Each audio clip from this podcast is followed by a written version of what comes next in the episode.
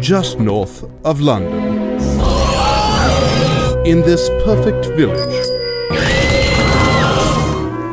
where you grew up, some serious shit is about to go down. Three cinephiles have come together to bring you strong opinions, controversial statements, epic battles, and plenty of fun. Introducing our host, the man who watches 52 movies a week, drinks 52 beers a movie, loves women but hates the woman. From the foreign land of Canada, our host, Mood 616. He is widely known as the man who talks too much. His worst enemies are Postmaster P and Pee Wee Herman. He said Hellraiser was overrated and Leprechaun Origins wouldn't suck. He's the full-blooded half-Mexican, JP. Finally, we have the man who doesn't talk enough. He is best friends with Sean S. Cunningham. His favorite horror movie is Gummo. He is your favorite Jew and mine, Jeremy. Together they are known for extending a helping hand to vampircons everywhere. They are the 22 shots of moods and horror. Yes, yes, y'all, it's going down right now. Episode 134 of the 22 Shots of Moods and Horror podcast is coming at you live. I am your host, Moods Barker, and the price is 22 bucks, bitches. Yeah. And of course, I always got my two shorty shit stains by my side. First up, we have the half blooded Mexican who proves he's not full blooded by eating Taco Bell at least once a week. Double Shot J, aka JP. Last up, we have the little boy who blows his shitter out from eating four bowls of matzo soup a day topped with bacon bits. Mr. Fuck You, the Jew himself, Jeremy. What's up, homies? I have some I have some breaking news, guys. This is a brand new memo that's coming from Shankerville, signed by Mayor Shankel and the Lieutenant Governor John True Full Screen Paul Rodriguez with a two new inductees into the Hall of Fuckers.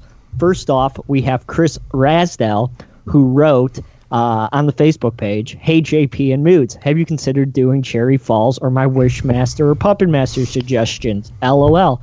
Well, I just want to say, Chris Rasdell, fuck you for not including me in that conversation. I really appreciate it. You could go suck your mother's tits. And now, an hour ago, we have uh, Jay Murph from the Facebook page as well, who also says, I'm not cool because I quit YouTube. Well, fuck you, Jay Murph. You should join the Cool Kids Club. That's it. You Signed know- official April 15, 2018 by Mayor Schenkel and Lieutenant Deputy Governor John Drew Fullscreen Paul Rodriguez. I swear to God that I'd actually even responded to that dude's comment. I think he left the same comment on a on a video that I responded to, and then he posted it in the group page. So I don't know why, unless it's a different person with the same question.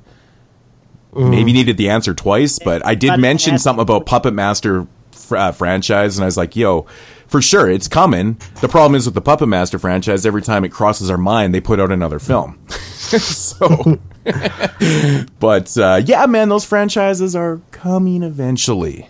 Eventually, franchises. I know people. I, I know We've it- done enough.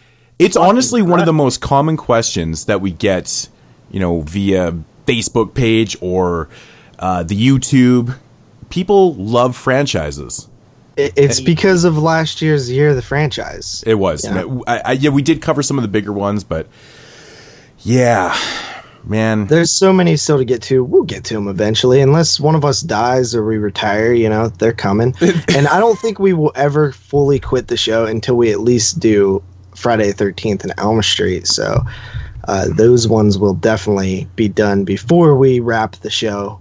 You know, if it would ever happen. We should just I- we should do those ones sooner than later because we know that there's not going to be any more entries into those Well, we gotta do franchises. but we all know what our last episode's gonna be, so you know we don't have to plan for that at least. witchcraft show. It's the Witchcraft Show coming to the final episode oh of 22 Shots lordy, Moods and Horror podcast. hmm But I think that the franchise thing, you know, we always get requests, and you know that's why one of the reasons we created the Patreon page. Which, uh, in terms of housekeeping, I think we do need to discuss some Patreon related topics. We got some business. We got some business. Yeah, You hear so, me, man? We got some business. I don't know. I'm in a weird mood tonight. So, so, so moods. What are we doing with the Patreon page for the summer? Um, essentially, um, we've come to the realization that the Patreon is kind of a success. Now, Yeah, maybe that- too much of a success. well, that yeah, maybe too much of a success. And the problem is with the summertime with us is that we are not available as much as we are during Look the at other our months of the year. history. Yes, we, we Every summer since the beginning, we've we've either took off or limited the shows to about two a month on a, sometimes less, but about one two. summer we did one a month. I think we did the Jaws show. yeah. I think that was the only show we did that Madman summer. Was the other one. So if you have been following the show since the birth of it, you know that the summer months are very quiet around the 22 shots uh, recordings. So with that said, we have decided that we are going to have to, you know, kind of downgrade the Patreon uh, from what we can accept, essentially, um, because we just won't have the time to do the well, essentially the request, right? Yes, absolutely. So, So uh, right now we have a lot of people who are under the six dollar tier and the fifteen dollar tier, which is providing us films to watch and review. We love doing it; it's a lot of fun, but there is a time constraint that we have to abide by in the summer. So we we kicked it around, thought about what we should do. We don't really want to make it like this thing where only a couple people could do it. So we decided that we're just going to take it down for the summer altogether. Now, anybody who is currently tiered on those tiers, you have until May 1st to switch to another tier or To support the show. ca- cancel altogether or like Jeremy said support the show. But what we're telling you guys is that we're not accepting any reviews coming up. yes, Doesn't mean you can't still support the show to get the sand sucked out of my vagina. That's always up on the table. and you know the reason it, it might be just like what last year the year before where we did one show a summer or one show a month during the summer months so yeah we just can't allow ourselves to be pigeonholed backed into a corner with you know too many requests and stuff so Yeah, which sure you when guys we designed this, we knew about it ahead of time. Like we knew we were gonna have to lower it in the summer. Uh, we actually planned to a little bit earlier, but we ended up just sticking it out for a, a little bit longer. And if you guys do want to switch tiers, we appreciate the support. If you don't mind staying and and you know you're just you know donating for the cause of the show still we just that's fine too but we just gotta come and let you guys know that, that we won't be accepting any review Probably till September. till that's probably about right. Or we usually come back in september so it's a couple of months. It's not a, it's not a ton of time but we are 100% bringing it back. We love doing it. It's a lot of fun. I don't. but But well jeremy jeremy does and he doesn't he just oh. overthinks things no, no, out. no, no. When I get stuck having to watch films like Dick Shark, it's like give me, give me Yeah, but- fucking break. dude listen we, on, me and moods have But, had this but, conversation but, with but, this but throw guy me a bone, so man. It's it's one many thing. times. It's one thing about doing bad movies, but Dick Shark really. Come on. Okay, Come but here's Okay, the let- thing, let- dude. oh, man. Here's the thing. Go ahead, Moods. Tell tell him what the thing is. what what is the thing I The thing is that he sits there and he gloats about it, and he sits there and Oh. puts people in the hall of fuckers, Yeah. and he he's basically challenging them to give him bad movies. What happened when this started? Like I can, got I, a can understand watching the bad movies, Summer Massacre, and the violent shits and everything else. But come on, why do you have to give me fucking a three-hour long movie called Dick Shark that has nothing but a plastic fucking shark dick and Bill Zebub touching girls' muffs for three hours? It's like, cut me a fucking break, please. Well, I mean, it is highly possible the person that gave you that didn't know anything about it other than hey, Oh, that's this a- movie's called Dick Shark. that's I a didn't load know. of I didn't know it was shit. four. I didn't know it was four Three hours, hours. long or Three was it hours. actually three hours long it's three hours. Oh my god! I you know for the longest time I actually thought that was uh, the running time was wrong on IMDb. I thought that was including the features or something, man. No, that's how long it is. Yeah. Damn. But I, I mean, That's funny. I, I totally feel you. Like those movies sound awful. I wouldn't want to do them, but I know that if I review stuff and, and it gets a reaction out of people and I seem mad about it, they're just going to keep feeding it to me because it's entertaining to them. That's So the I'm thing, gonna- man. The People are a more the more vocal late. you be, the more vocal you be about almost being offended by the shittiness that comes your way. They're just gonna keep tossing it at you, man. It's funny. Like you listen to it people listen to it and they find it funny. That's their entertainment. So of course they're going to try to keep getting you to do it. Well, at least this summer will be a summer free of shitty movies. At least I'll, at least I'll have three months of a break. So when we come back in September, I'll be all geared up to watch the next fu- fucking 13 shirtless boy film volume eight. I I would have no problem with banning Bill Zebub films from See, see, I was just gonna say the problem is here now that you've put this out about Bill Zebub. You know, in the next four months, Bill Zebub is probably going to direct seventeen new films, and uh, so come September time, I don't think you could ev- give him a actual credit of directing. I'll just have people be mad at me because I'm not going to fucking No. watch another three hour You can- fucking. You can give him a credit for directing. You can't give him a credit for editing. That motherfucker does not edit his movies, man. He No really shit, he- that's he- why he has a plastic dick shark movie that's All of three his- hours fucking long. Exactly. All of his movies are way too long. Like the guy just shoots whatever he shoots, he puts into his films. That's he's not an editor, man. That's Yeah, I've that's what- watched I think two, and it's I, I don't wish it on my worst enemy. Like I hate those movies, but well, we'll get so into it later on. That, that's the, that's I'm the Patreon changes. Please, please, Yeah, please. If you're listening now and you don't want to be charged for the tier that you're currently on, I'm talking to people like Mikey. Uh, I'm talking to uh, a couple of other people have stuff worked out with us where they're saving something and stuff like that. But these will not build up either. Like you're not going to get like eight picks by, uh, you know, what later because we just can't. That would just be too much for us to handle. So please, please change your tier or be okay with donating and receiving no reviews in return. We'll still give you guys all the other stuff like the contests and things like that as we go along. But just know that you won't be getting any reviews for the next probably three or so months if you're on that tier. If everybody unsubs from it, I can remove the tier altogether. But as long as people are still on it, I don't think that I can remove it. So please, please, this is your warning. I don't want anybody m- messaging us and being like, "Hey, I didn't get my, you know, tiers, uh, my reviews." So uh, what's up with that? We do understand that a lot of the supporters are in the Facebook page, so we will post in there also. So now there's no excuses. There really isn't. Yeah. The show's out there. We'll we'll repost this in the in the group, and we're out. and everybody else who hasn't to paid up in the Facebook Facebook football pool, you could go suck a giant camel cock. camel cock. Nice. That's, Ah, a double C.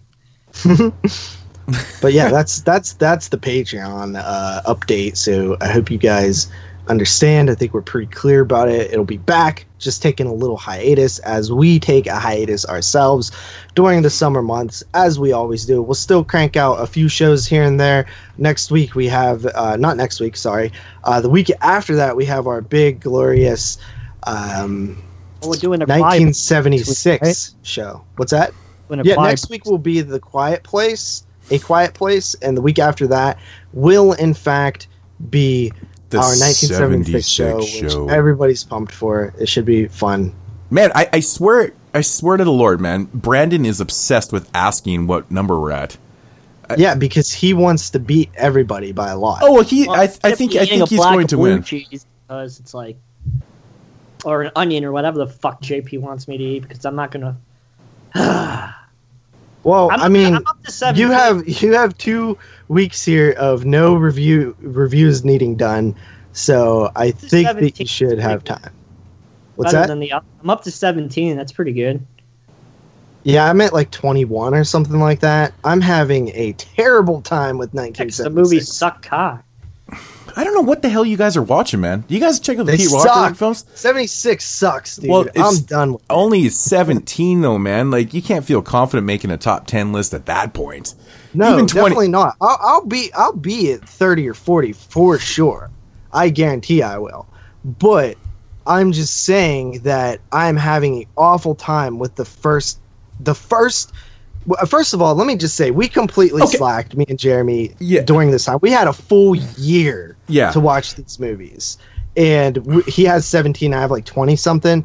But like most of the time I I kind of wait towards closer to. I'll pepper in a few here and there. I try to really focus on films I never heard of first, and then I go into ones that I've heard of but probably won't make the list, and then I go into heavy hitters towards the end, maybe some rewatches, stuff like that. But this time, doing the the unknowns has been a drag. Stop doing that recently. I'm only focusing on the heavy hitters now. Well, that's what I was gonna just- s- I'm having no fun with these unknowns. Th- that's what I was going to uh, say to you, man, because you know you asked for a list of you know ones that you probably should, and I kind of made a list of the ones that probably should check out. You know, Yeah, which I, I will get to those ones for sure. and it was funny because I think it was the next day you were watching some you know random unknown film, and I was like, there you go. This is why you hate Yeah, seventy six Black right Cobra there. Woman.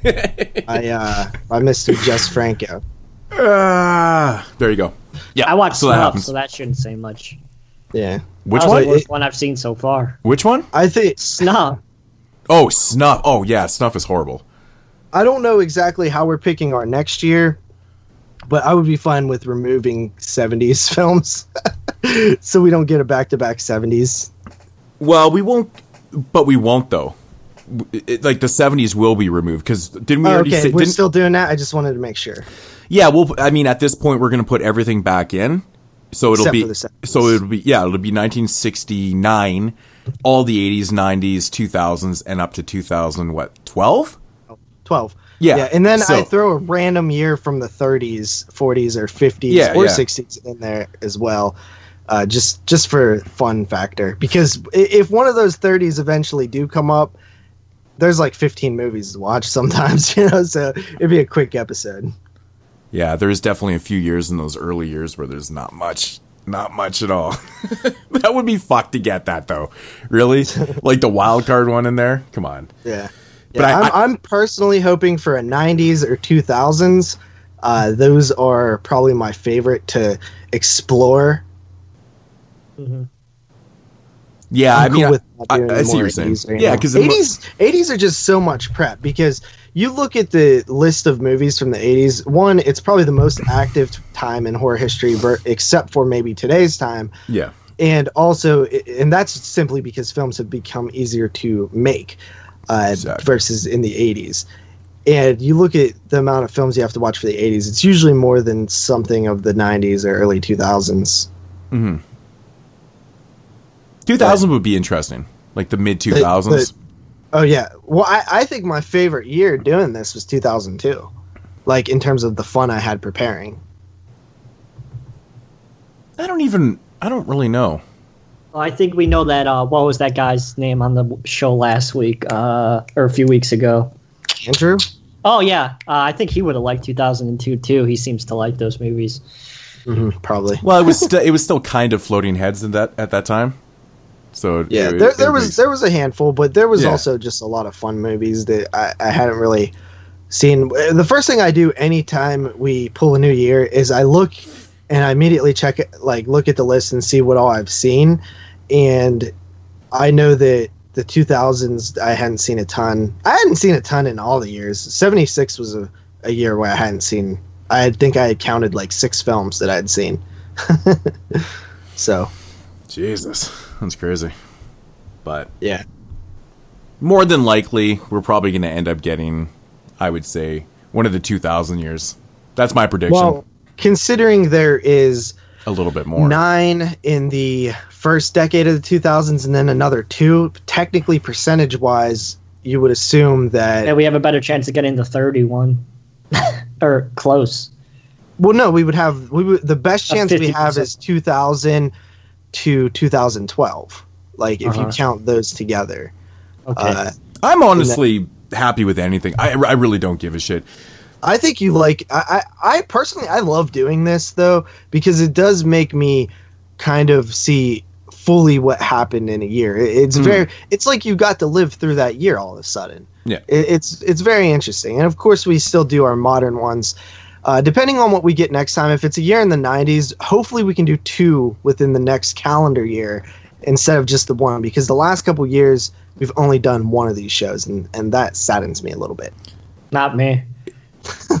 It'd be really, it'd be awful if we got like 98 or 99. I think 98 is Oh. really bad. like one of the year. I can't remember which one it is. I was looking at it. It's 97, I Not- think. 97 I I can't remember and I was like going through the list and only just a few weeks ago because I was actually trying to find a film and so I was looking up the year and I was like wow that's a really shitty year so Yeah. 91 is pretty bad as well. nah 91's, I, I, 90, 91's got some good films in it though Yeah, well, I mean, every year has had. There's not one year that doesn't have some good films in it. That like, come on, uh, we would have to. If there's a year that comes up where we can't even make a top ten, then there's seriously some problems there.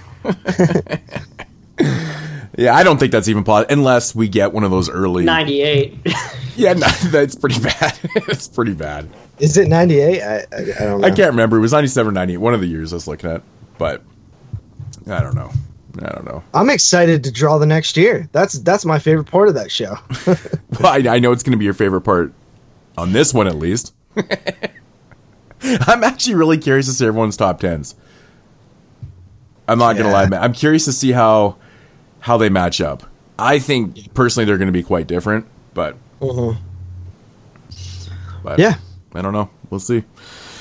We'll see. But anyways, let's uh let's get this shit going here, man. Let's move on. Um news. Let's get into some news.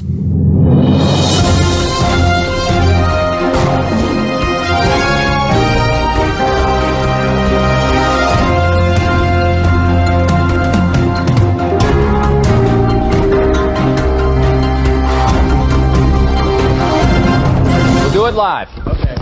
Well, no. We'll do it live. Fuck it.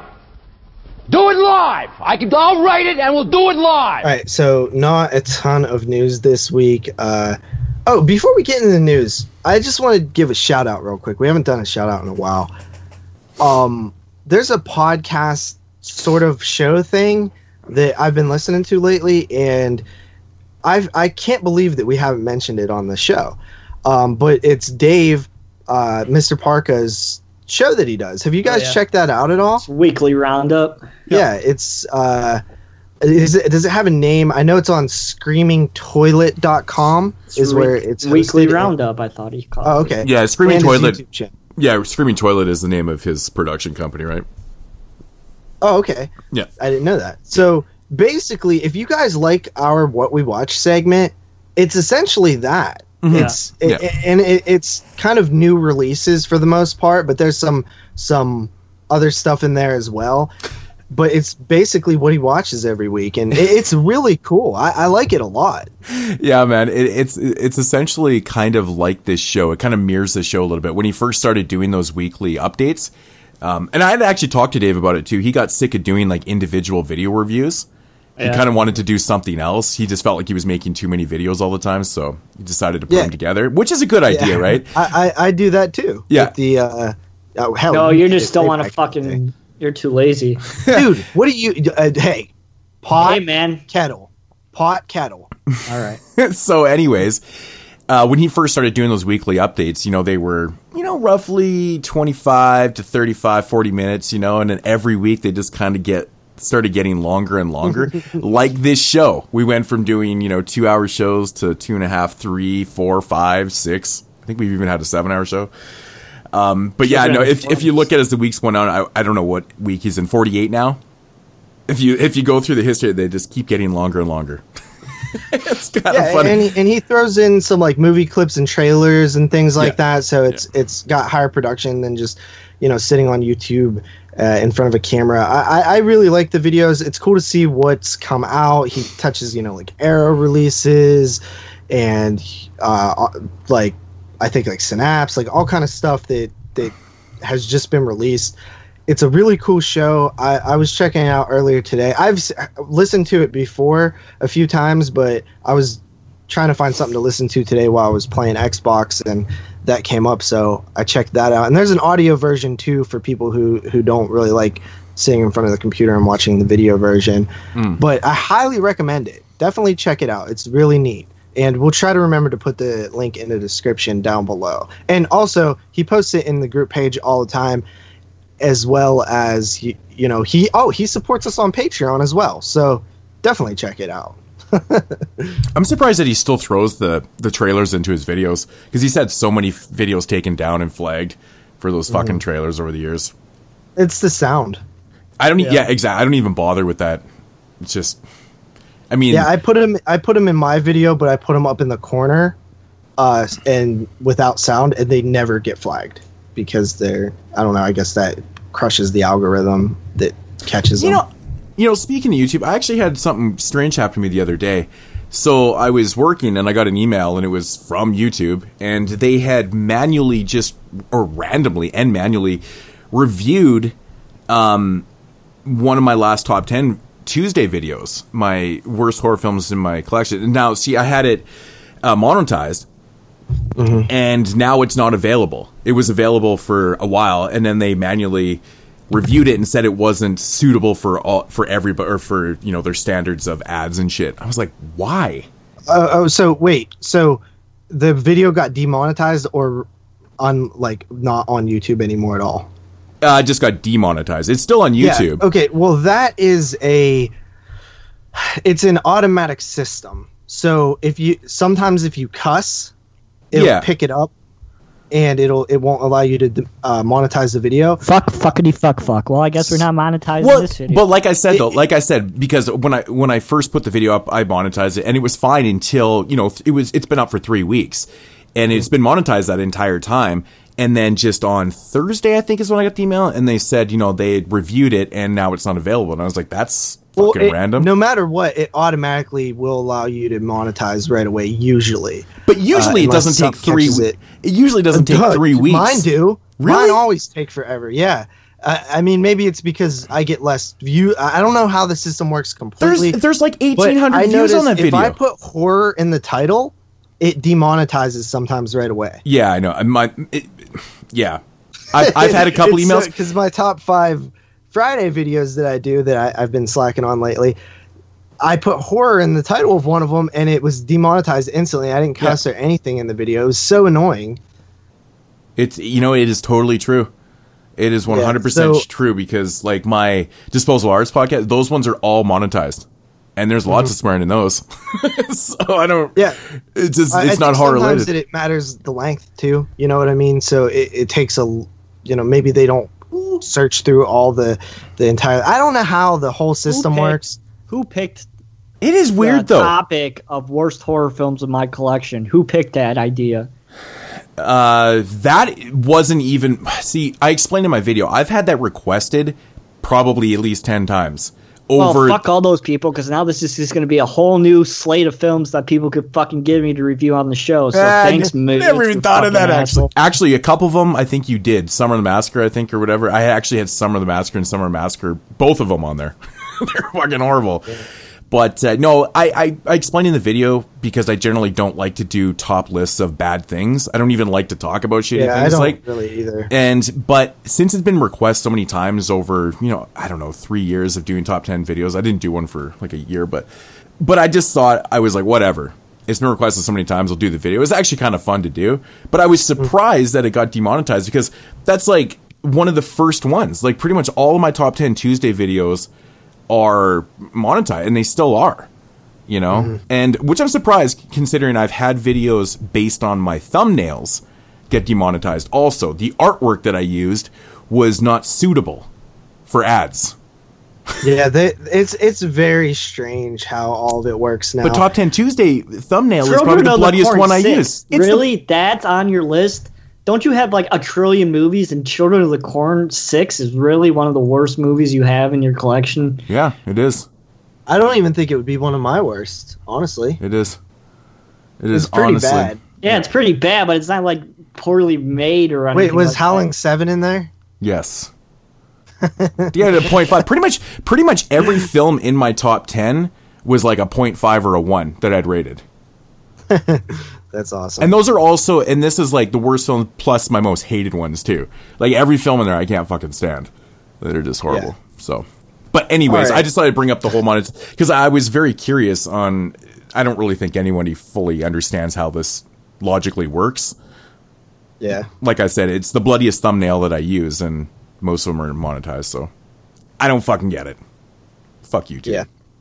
All right. So into the news here. Uh, I this is barely news, but it's such a slow week with news. that I just thought I would throw it in there. Jason Blum from Blumhouse saw the new Halloween, and he saw a cut of it. Obviously, it's not if it was completely ready, it would, wouldn't make much sense. But he said that it, he really liked it. Obviously, What the fuck is he gonna say? It's a piece of shit. that's why that's why I said obviously. Yeah. Don't see it. It sucks. Yeah, uh, and he says, you know, a lot of smart, like basic, like what you would expect him to say. He said he did everything I hoped he would do, uh, which is respect the DNA of the franchise and bring something totally new. Very, very well, ex- uh, very, very excited for people to see it. So the only reason I brought it up was the fact that hey, this this thing's being cut right now. Like it's going to be ready for October. I would assume it will be out in October. A lot of people speculated if this would actually happen. I think the further we get along, I, I think it's pretty safe to say that it's happening. I didn't even realize that they had filmed that much of it. It's done. done. They wrapped filming like a months ago. I think. Yeah. Hmm. It's Damn. done like a month ago. Or I mean, it's just so hard to believe everything, you know. You just Yeah. never know what the fuck's going on, but that, that's cool.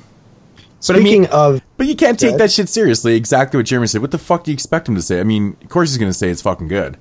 yeah, obviously, uh, but Whatever. another Whatever. person who's saying something's good, and another thing that has wrapped is Bill Moseley uh, was interviewed, and he said Oh, yeah. that Rob Zombie's Three from Hell has wrapped filming, uh, and Bill Moseley. Uh, I actually I'll read the whole uh, Facebook post here. Uh, let me see how long. Okay, it's not that long. Uh, exhausted but happy. Rob Zombie masterpiece. Three from Hell in the proverbial can, uh, which then he says nowadays I guess it's a hard drive. Uh, great time last night. Got all the shots we needed before we picture wrapped on the Veluzat movie ranch in dear old Santa Clarita. And now the trucks are packed and rolling. The actors all changed out of their wardrobe and makeup and off to the new off to new adventures. The sun's up and I'm heading down the highway. My spirit animals, the Doobie Brothers, filling my head and heart with enough rhythm and cheer to get me back home to Los Angeles. It'll probably hit me in a day or two that we what we did, uh, the enormity, the intensity. But meanwhile, I'm going to eat a lot, sleep a lot, brush them like crazy. Uh, one thing I can say when the movie comes out, you guys, my mindsies, are gonna be big time blown. Oh, you, your guys' mindsies are gonna be big time blown. Thanks for the thoughts and prayers. So, uh, Bill Moseley says that it's a masterpiece. Uh, We don't really expect him to say anything less than that. I mean, he's not going to come out like like Jason Blum. He's not going to come out and say it sucked. But what do you think of that? But Do I you- mean, do you honestly, think- how many times do you wrap filming and one of the actors says it's a masterpiece? Oh man, Silent Night, Deadly Night three. That film is a masterpiece. I don't know if I ever hear them necessarily say it's a masterpiece. That's what I'm saying. hear I never hear really that. Good. I never hear masterpiece. It's just Yeah, an, you're- you're it's an, right. it's an interesting choice of words to Mm-hmm. use. Yeah, Now- it is. Yeah, I don't know. I, I mean, obviously, we have high hopes for it. Oh, we're gonna do a trilogy sh- trilogy show. When it comes I'm out. so glad that we held off on doing House of a Thousand and Devil's Rejects because absolutely we're gonna do a trilogy show now. Oh, of course, of course. I mean, that Thank- was that was a So, no-brainer. um, because that was a request for a long time to do the Oh. Rob, uh, Rob Zombie spotlight. Now we could do a uh, Rejects trilogy uh, as well as Firefly trilogy. yeah the Firefly trilogy. yes. dude, that's gonna be sick. I can't wait to do that. Hell yeah! I can't wait to And see then we this, could even do another spotlight with 31 Lords of Salem and So, wait, no, wait. so this has potential to be out around Oh. the same time as the new Halloween film, also, right? So I if don't they- know. It- so if I- they- it I doesn't mean, have They're gonna get a theatrical. You think? well, I mean, I can see them not having a release date, but I mean, if they're done rap or if they're done rapping, if they're done rapping right now, if they're, you know, wrapped up filming, you know, six months later, you know, it should be out. That gives it about the same time, man. I mean, if it does come out in October, it's going to be those are I, I that's do some heavy that hitters. Rob Zombie's films typically take a lot longer to come out after they wrap shooting, but then again, all those films of recent haven't been an established series. I either. think personally he's going to try and get this one out is obviously not rush the editing and the post production process, but wouldn't you want to try and get it out for for Halloween? I mean, It's a good. I- It's it's it's enough. Ti it's I enough would time. like it to be out by Halloween. It's enough time though, man. I mean, right now is a perfect time. You six months. It's October. Yep. I think that's Yeah. uh, I think that's perfect, man. I mean, obviously the Halloween film's probably gonna be out around that time too. So got some You want to go potential. up heads to head. We got some potential heavy hitters yeah, for that I, month, I don't man. think you want to go head to head with uh, Yeah. Halloween. Maybe a couple weeks earlier. Oh no, that's what I'm saying. I mean, I meant October. I just I referred to the whole Yeah. month as Halloween. But you know, obviously Halloween would probably come out around the actual Halloween date. But pretty cool, Yeah. man. I'm excited for this, man. I mean, those are some those are some heavy hitting words, man. Yeah, it also has a ton of actors in it that we know, like Oh, a yeah. ton. So uh, that will be decent. But uh, next up here on the news cycle, we have John Krasinski, the director of A Quiet Place, former star of The Office. Uh, he says that his next film is going to be a sci-fi film called Life on Mars uh, which he will be reteaming up with Paramount and Platinum Dunes. Which I don't know about you guys, but when you seen A Quiet Place, was you did you know that it was produced by Platinum Dunes? Yep. Or was you shocked when you seen the Platinum Dunes? No, stuff? I knew that it was like one of their first like non-franchise horror films. Yeah, Yeah. it wasn't a reboot or anything. Yeah. Yeah, I, I I didn't know, so I was like, "Holy crap! Platinum Dunes did this." hmm Yeah, I didn't get the warm fuzzy feeling in my stomach like I did when I saw the fucking Twisted Pictures logo come up when I saw Jigsaw, but I guess it was pretty cool to see it. Yeah, I'm well. I'm not nostalgic necessarily for Platinum Dunes, but yeah, I just thought that it was interesting that they they had a hand in in creating an original piece. Uh, so basically, um, in this interview uh, from the Hollywood Reporter, uh, there's no writer on board yet. Uh, it is not. Uh, J- uh, John Krasinski is not expected to star in it. Uh, he will be a producer uh, and obviously the director. Uh, so that's something, you know. Uh, and it's adapting a short story uh, by Cecil Castellucci uh, titled We Have Always Lived on Mars that centers around a young woman who is among a handful of descendants of a Martian colony long abandoned by Earth following a cataclysm. The woman one day finds she can breathe the air on Mars, upending her world and that of her fellow colonists. Sounds cool to me. So they have no writer yet. No, I, I guess no when writing. I guess when they hire that writer, they should probably work on the title too. Life on Mars sounds super generic. Man. Wasn't there a Life on Mars film that came out a few years ago? It has like a cover of a guy in a helmet. I don't know. I don't know. It's something Mag- like Magnet Magnet released it. I think that was the name of that movie. Yeah, I, I I mean, I'm excited to see him continue in his Oh, no, directing. the, the last movies. days on Mars. yeah, That last, the- last Days on Mars. That was actually a pretty good film. I thought it was Yeah. pretty interesting. Hmm. So that's I mean, I think that everybody who seen A Quiet Place is excited to see what John Krasinski can do next. Uh, I've been a big fan of him f- uh, on The Office. I thought he was great, and it was very interesting seeing him do something different. And of course, we will get to that review next week, but that's his next film, so we'll keep an eye on that and see how it develops. Uh, and then, literally, the final piece of news, and this isn't anything major. I just kind of wanted to share it because it was a little bit of a cool thing uh, for me. Uh, basically, uh, the if anybody watched WrestleMania 34 last week, last Sunday, I did. Negatory. so there was a mask by uh, Luke Harper. I don't necessarily know who that is, Jeremy. Uh, if you guys seen Mohawk, he was in Mohawk, and yeah, it's kind of like a horror isk character. Yeah, but he's a wrestler, right? Yeah. Hmm. Yep. So so he's a he's a wrestler and he wore a mask that uh, was kind of like a skull, and uh, it was created by uh, Tom Savini's uh, school, and actually the person who sculpted it uh, is uh, a coworker of mine. Her name is Petra, and she sculpted this mask. I just thought it was cool. Kind of shout that out a little bit. It's not every day that you get to, you know, what work on something that that gets in front of that many people. I thought that was really neat. It was I really thought you were gonna say it's not every day you get to work with somebody who does something like that. I was gonna be like, "Fuck you, JP."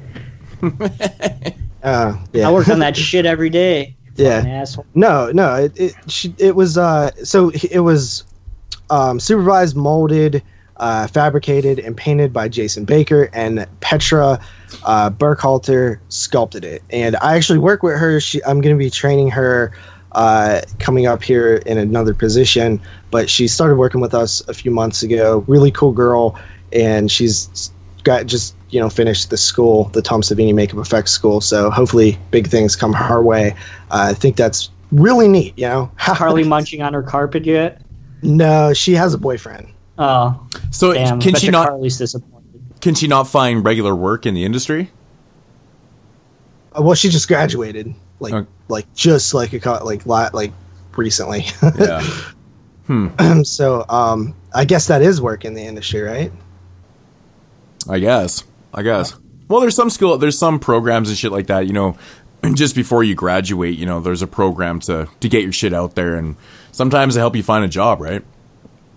Within the Yeah, I mean, I, I know she's working with Tom Savini on some stuff. I haven't really talked about it too much, Yeah, uh, but yeah. So, it's but yeah, cool that's though. that's the news. Yeah, not much. I, I didn't see anything else. If you guys saw stuff, You know me, man. I don't Nope. actually follow the news, so yeah. All right, so uh, the uh, I did have this email here. If you wanted me to You've got mail. read that. All right. Well, sure. It- this, is one of, this is one of those old emails or something. Yeah, this was from March 26th, so not too old. Oh. How about the Meg trailer? You guys watched the Meg trailer? No, I don't watch trailers unless it's in the theater. That's kind of how I am too. Why? Did you watch it? I could give a shit.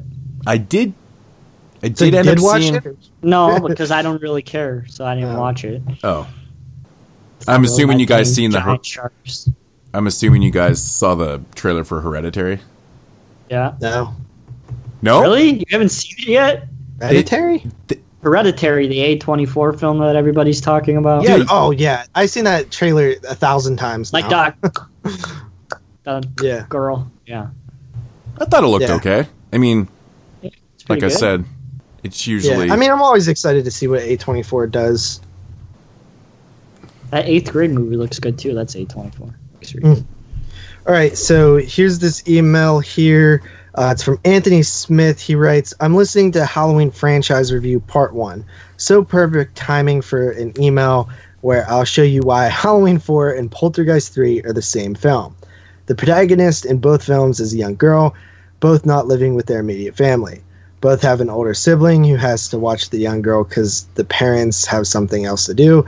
Both have a scene where the young girl overhears the older sibling on the phone talking how they got got a babysit and didn't want uh, to, and both scenes have the young girl commenting on it. Both babysitters lose the young girl who are chased by the bad guy. Both have a scene with with the multiple of antagonist group of teens wearing Michael Myers masks, multiple Kanes in the mirror reflection.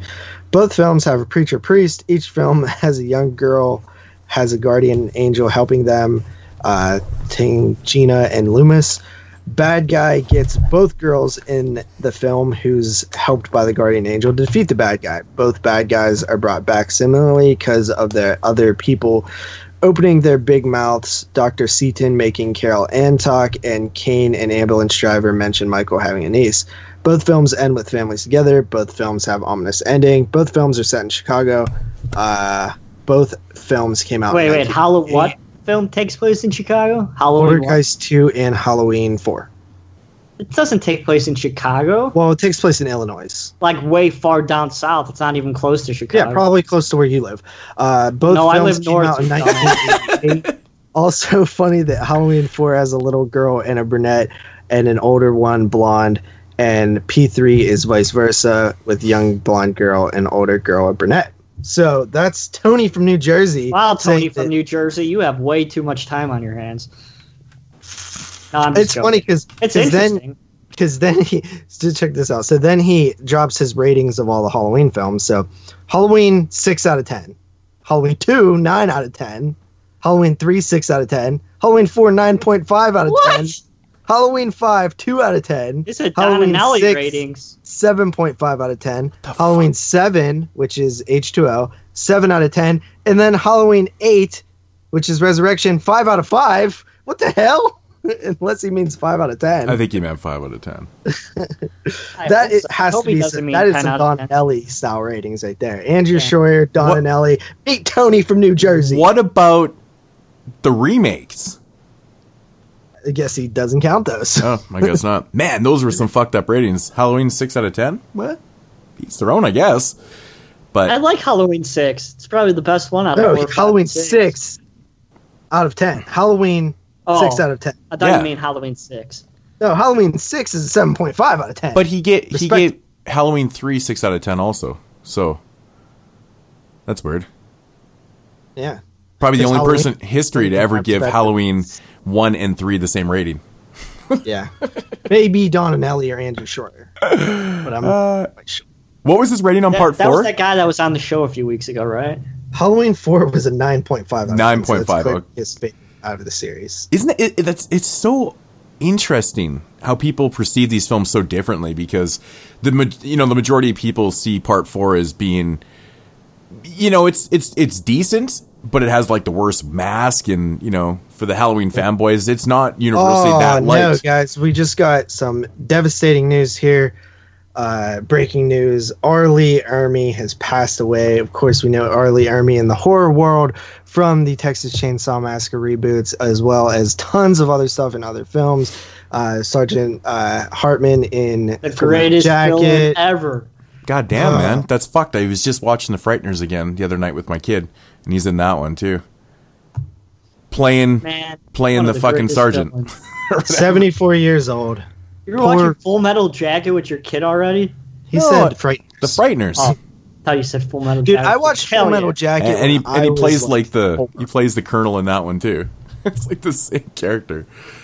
Man, that well, that's that sucks, man. He was fucking legend, man. Rest yeah, in rest peace. in peace, R. Lee Ermey, you the man. Favorite of mine, personally. Oh man, t- he made those Texas Chainsaw movies. I agree. yeah, It's he fucking really did. awesome. So that's the email. That's the breaking news. That's, that's it. Alrighty, cool, man, cool. Well, at least we got that email out of the way within a month. Yeah. It's good. Thank you for the email. It's good stuff. you Um, didn't even comment on it. Huh? Do you think he's right? Oh, I don't know. I've never seen Pol. I, I wait. Did Poltergeist? No, I never seen Poltergeist two, three. I haven't seen it. in a three. long time. Oh shit. You talking Yeah, about part? I, have only seen Poltergeist one and two and the remake. I've never seen three. Do you like part two? I haven't seen it in a long time. Uh, it didn't make my top ten of 1986. I'm not. I'm actually not a big fan of part two. The, I'm not really a the big lore, fan of any of them, the- honestly. the, lore in part two just kind of ah, I just find it so stale and the whole Native American. I don't know. It just everything about it just kind of bugs me. But I actually like part three, even though Jeremy would I, probably. I've actually heard from a lot of people that they prefer part three. it's the setting of it, man. It's in a high riser. I just I, I like the effects in it. It's a fun film, and plus it's got the it's got one of my favorite poster arts of all time. Yeah, if you Yeah. guys ever notice when we talk discuss like trilogies and franchises to do, I never bring up Poltergeist. Yeah, you don't. In which there's Yeah, four of those, but yeah, it's because I never want to do it. I, I mean, I'm sure we will eventually, but it's not something on the top of my radar that I want to cover. what was uh what was your you you seen the remake though, right? Yeah, I seen the remake. Did you It like was it? alright. it's okay. It was like Never bland. It. it. was very bland, but it was it was okay. It was like a 6.5, 7 out of 10. It, it was very hit miss with me too. I thought they did some good things okay in that film, but they did a lot of things that there was a lot of stupidness to it. Mm-hmm. Which, you know, if we ever do it, we'll get into it. But there was so many little quirky, stupid things in that film I thought were ridiculous. But Poltergeist, yeah. All right, well, let's move along here, and uh, we'll get into this week's uh, box office brawl. let's get ready to rumble! Jeremy, Ring a ring a ding a ding. All right, so uh, we posted it on the page. I assume that you don't have it put up, Jeremy. Um, very much like the contests. I will pull it up right now. So this week we have Rampage and Truth or Dare. Well, we had it last week, but we the, the results are in. All right, so I guessed 40 million for Rampage, 10 million for Truth or Dare. JP, oh man, this is this horrible grammar. JP went next, and he picked 35 million for Rampage, and 14 million for Truth or Dare. And Moods picked 35 for Rampage. He split us. I split him. Wait, Yeah. What? What? You didn't say what you fucking were gonna guess for Rampage, bro. Who? Moods? Yeah, he did. Who did? Huh? I'm Did I gonna not read write it there? Oh, I said 37.5. I lost anyway. I guess I forgot to write it in there. Yeah, But you forgot to I did it say it in the chat. Yeah, I went under. That's right. And then Moods went 35 for Rampage and 12 million for Truth or Dare. And the results are in. Rampage this weekend made 34 These are million- estimated. 34 results. million 500,000. Damn, I was right on the mark there. Quiet Place made 32 million 600,000. So another stellar week for a Quiet Place. And Truth or Dare, the big shocker this week, came I in didn't at 19 million what and 80,000. 19 Listen, million. dude, I had I had I had strategy behind this pick. So I knew that Rampage typically makes uh, between 35 million and 40 million because all of the Rock's movies of recent times have c- come in between those numbers on opening weekend. So I figured it would make the same. Unfortunately, I went a little too high. Moods wins that one versus me. Uh, so um, that would take it 10 to 9 for Moods versus me Oh, I'm never going to win. and uh, so he takes the lead on, on me there.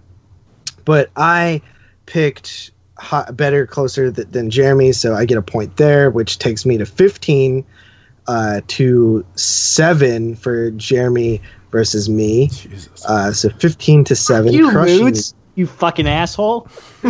Uh, Jesus. So You're getting your shitter blown out there, man. Damn, it's Damn. not the first time it's happened, so Yeah. And then Moods versus Jeremy. Moods takes it. So that takes him 11 to 7 for Moods versus Jeremy. Moods in the lead 11 to 7. And then when you factor in the second thing, it takes uh, me to 10 to 10 to Moods because I beat him on Truth or Dare. Uh, 16 to 7 for Jeremy. I'm close to getting my Blu ray. And uh, I guess who would Moods would lose that one. So Jeremy gains a point on Moods, which takes it 11 to 8. Man, that truth or dare, that's very. I, you know, I honestly, know. called it. I much called it. Listen, Blumhouse, all horrible. of their recent movies have not gone under 14. And another movie that just came out last year, Friend Request, I felt like it was the exact same movie. It was the same target audience, same kind of buzz. but it made no money. what? Friend request. It made 14 on opening weekend. No, That's it why I didn't. guessed 14. Did it not? No? Friend request? It made Yeah. It made two million dollars on opening weekend. Total Really? domestic gross was three million seven hundred fifty nine thousand. Is that Blumhouse? What? uh, Where did I get this information? That's not Blumhouse, it's Entertainment Studios. Uh, what am I thinking of then? I'm thinking of another movie that came out last year. Wish Upon? No, it was a Blumhouse movie. Shit Shit Man? That wasn't Blumhouse. was it? no, that wasn't Blumhouse. You I don't know. Bye what- Man. I'm not sure which one you're talking about. Uh, okay, let me see. But I mean, I should have. Honestly, I should have known better. it? No, that wasn't last year. A PG-13 film called Truth or Dare. Hmm. oh, it was uh, a Ouija uh, from two Oh, years Ouija ago. That's- 2. Yeah, yeah. So that that did 14. Oh, the million. Origin Evil. Yeah, that was actually a good film. Yeah, I don't know why I was saying. Oh no, it was Unfriended that I was thinking of from 2015. Did 15 million, and I thought that they, these movies felt around the same. Yeah, Well, Truth or Dare sucks cock anyway, so. it doesn't actually surprise me. Again, PG-13, that market, Truth or Dare is Yeah, the I don't title. know Yeah, why everybody going was saying it was gonna Quiet bomb. Place. Yeah, but I, I feel like I That's feel like probably the- why it did so well, though, because people went and saw a Quiet Place and they went and seen fucking Truth or Dare right after. Oh my god. Got but, him in but the I think mode. that it's also that this is a teen film. Quiet Place is not a mark marketed towards teens, really. You, you know what I mean? Even though that you're going to get a crossover from it being PG-13, and it's the only horror that came out that week, yeah. uh, being a Quiet Place the, a week ago, the week before. But at the same time, I don't think it's really going to hurt a film that that is centered around teens. I, Oh. I mean, it did a lot better than I get. I, I think that anybody besides me was giving it credit for. Like I said, I came in at 14, uh, and it even did better than what I thought. I don't understand. I, I it, it actually doesn't surprise me. It, I mean, look at PG thirteen and the title. I mean, But the movie sucks. You think people Yeah. would say, "Oh, I'm not going to go see it." but because it's only one day. That. I mean, we're these numbers are based well, on first of a all, two day first of all, totals. the right? movie does not suck. Okay, um, Andrew Short gave it a nine out of ten. oh my god! Of course. How I, do you? I haven't even seen the movie yet, and I know that shit ain't a nine out of fucking ten. Come on. It's definitely it's definitely not a nine out of ten to me, hundred percent sure. But I definitely liked it more than Jeremy did. I think Carly liked it more than Jeremy did. Uh, which, to put this into context a little bit, Carly hated Happy Death Day. I liked Happy Death Day. Uh, That's why Carly's my I- girl, man. That's why Carly. Yeah. Happy death. I, I, happy shit day. so so Truth or Dare definitely has. I, I'll review it this episode. Happy so I'll- fucking I'll colon to- blow day. Uh, yeah, J- Jeremy had a ton of problems with Truth or Dare that weren't actually problems. You know what? Fuck you, JP. No, listen, I, I, if you guys seen our text back and forth, I pretty much like explain, like he just wasn't paying attention or something. I explained like at least seven things. He was too busy focusing on those 14 year olds getting more fucking vagina than him. and you said stupid shit too. So fuck you. I didn't really say stupid shit. Well, I called you out on one thing that you were wrong on. It wasn't. It, it wasn't really wrong. It was just like a different Guys, it's a perspective. PG 13 film. You, you should be getting nothing wrong. I'm sure the narrative's not that complex. it actually No, is a little it- complicated. Yeah, it is pretty stupid. It- the rules of like how the game works are not super easy to follow. Hence Yeah. why Jeremy was dumb as helling all over the place when he was talking about it.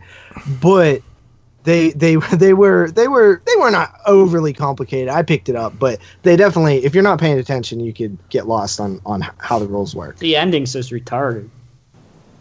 I don't know how I feel about the ending. It's dumb. Well, the reason you think it's dumb doesn't make sense. I, I think It doesn't make sense. That's why it's dumb. It, it does make sense. You just didn't understand it. I explained it to you. Mm, it's it's just it's such a cop out ending in my opinion. To be honest with you, I think because it makes total sense. because It's, it's, going to be the end of the in the beginning. Now, now it's going Huh? to be the end of the world. Well, eventually, That's so stupid that this is going to be the cause of what's going to end the fucking human race. is there really a thing that's not stupid that can end the world? What about a fucking game of I truth think nukes dare, are pretty stupid. stupider than a game of truth or dare that fucking possesses people to make them fucking kill each You're, other. you're you're fixated on the fact that it's a truth or dare thing, and instead of just the fact that it's a curse. It's it's a curse. It's just that's how it's being played out for the reasons that of the person who set the curse. It's dumb. Uh, Okay.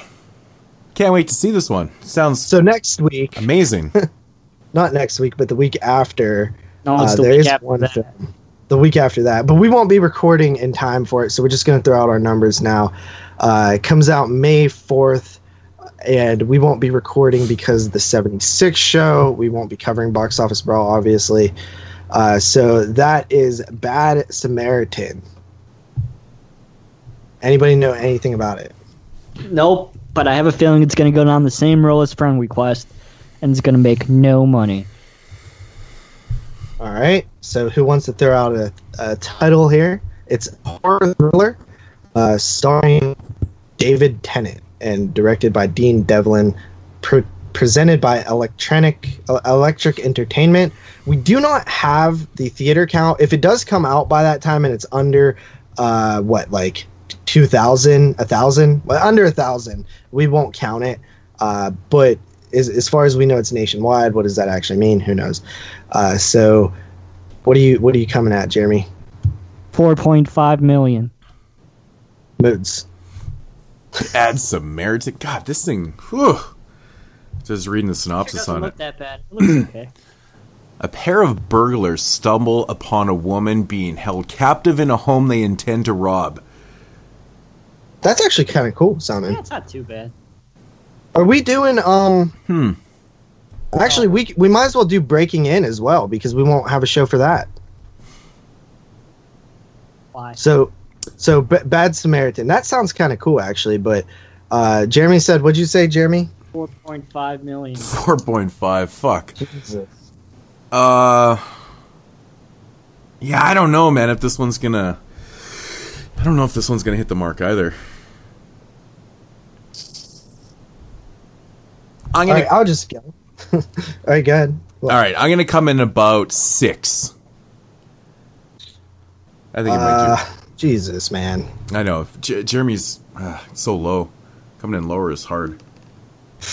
I'm uh, mood says six. I'll say four point six. Oh, you you're such a cocksucker.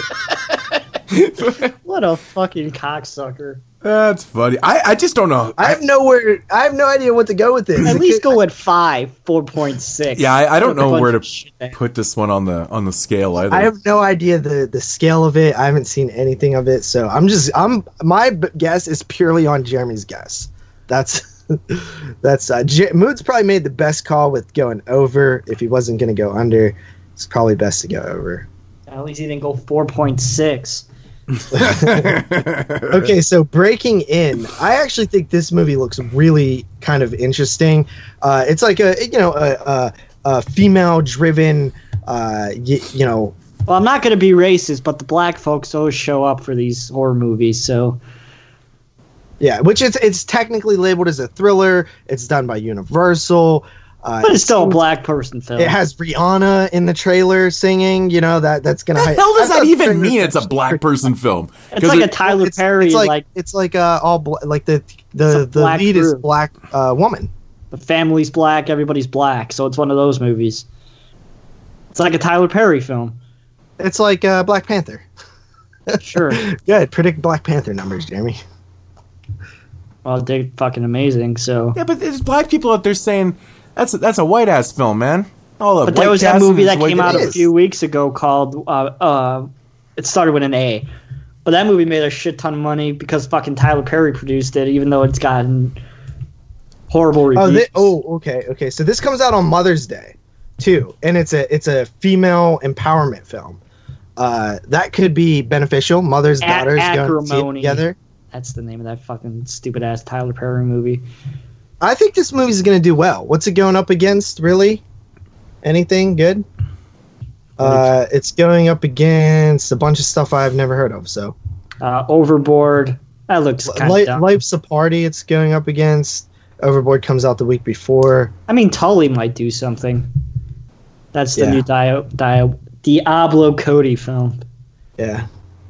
Uh, Do we have a rating on? It's not yet rated according. To the podcast. It's gonna be PG-13. Box Office Mojo. What, Breaking In? Most likely, PG. Yeah, It's- most likely PG. No, it is PG. IMDb Oh, it says is? PG thirteen. So Okay, yeah. I mean, I couldn't imagine that film being all. okay, but, But- a woman fights to protect her family during a home invasion. Are you fucking kidding me? Y- Have you not seen the trailer to this? No, I haven't. I oh, didn't, dude, it, I, it, it's. I'm gonna be honest. You should see who the director hype, is, dude. It's the fucking whitest dude. He's whiter than I am. You don't that, have that- to be, That's actually impossible. Well, it's true. Look at him. But What has this guy I- done? Oh, Marco Polo. Oh, he So- directed so Ninja this Assassin? movie- Wow. moods. Basically, it's about a woman who has her kids, and these people are in the house, and they they kidnap the kids, and she's trying to get in there to get back her kids.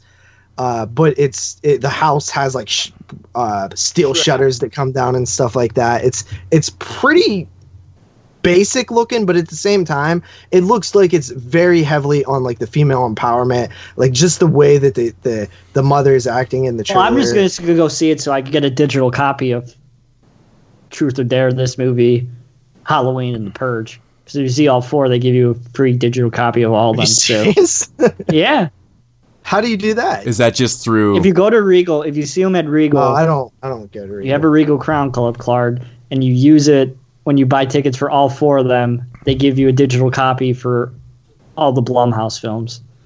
That's kind of cool. This is Yeah. Blumhouse. I would It's assume Universal. It's Universal.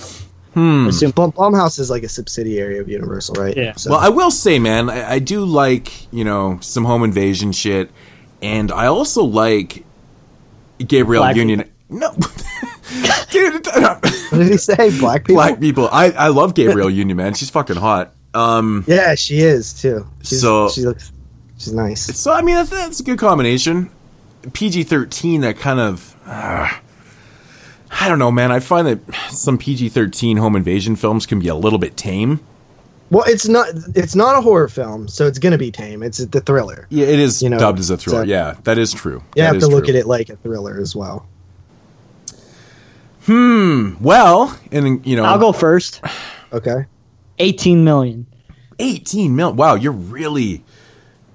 Ooh, wow. Moods? You're thinking that you know this is playing off the success of uh, Black Panther and Black people like their movies that are dedicated to black people. okay. It's true, bro. I Um, think the- all the- the Tyler Perry you know movies what's funny? ton of.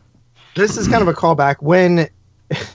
when when we first started this box office bro it started in a chat with me and jeremy.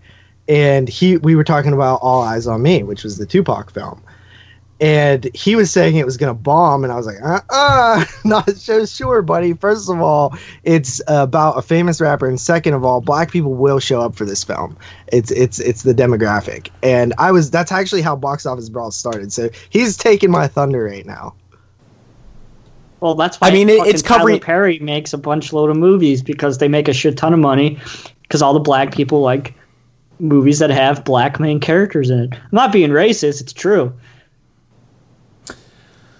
I mean, in a generalizing way, when you go to see a film like Get Out, more of the audience is black than white. Yeah.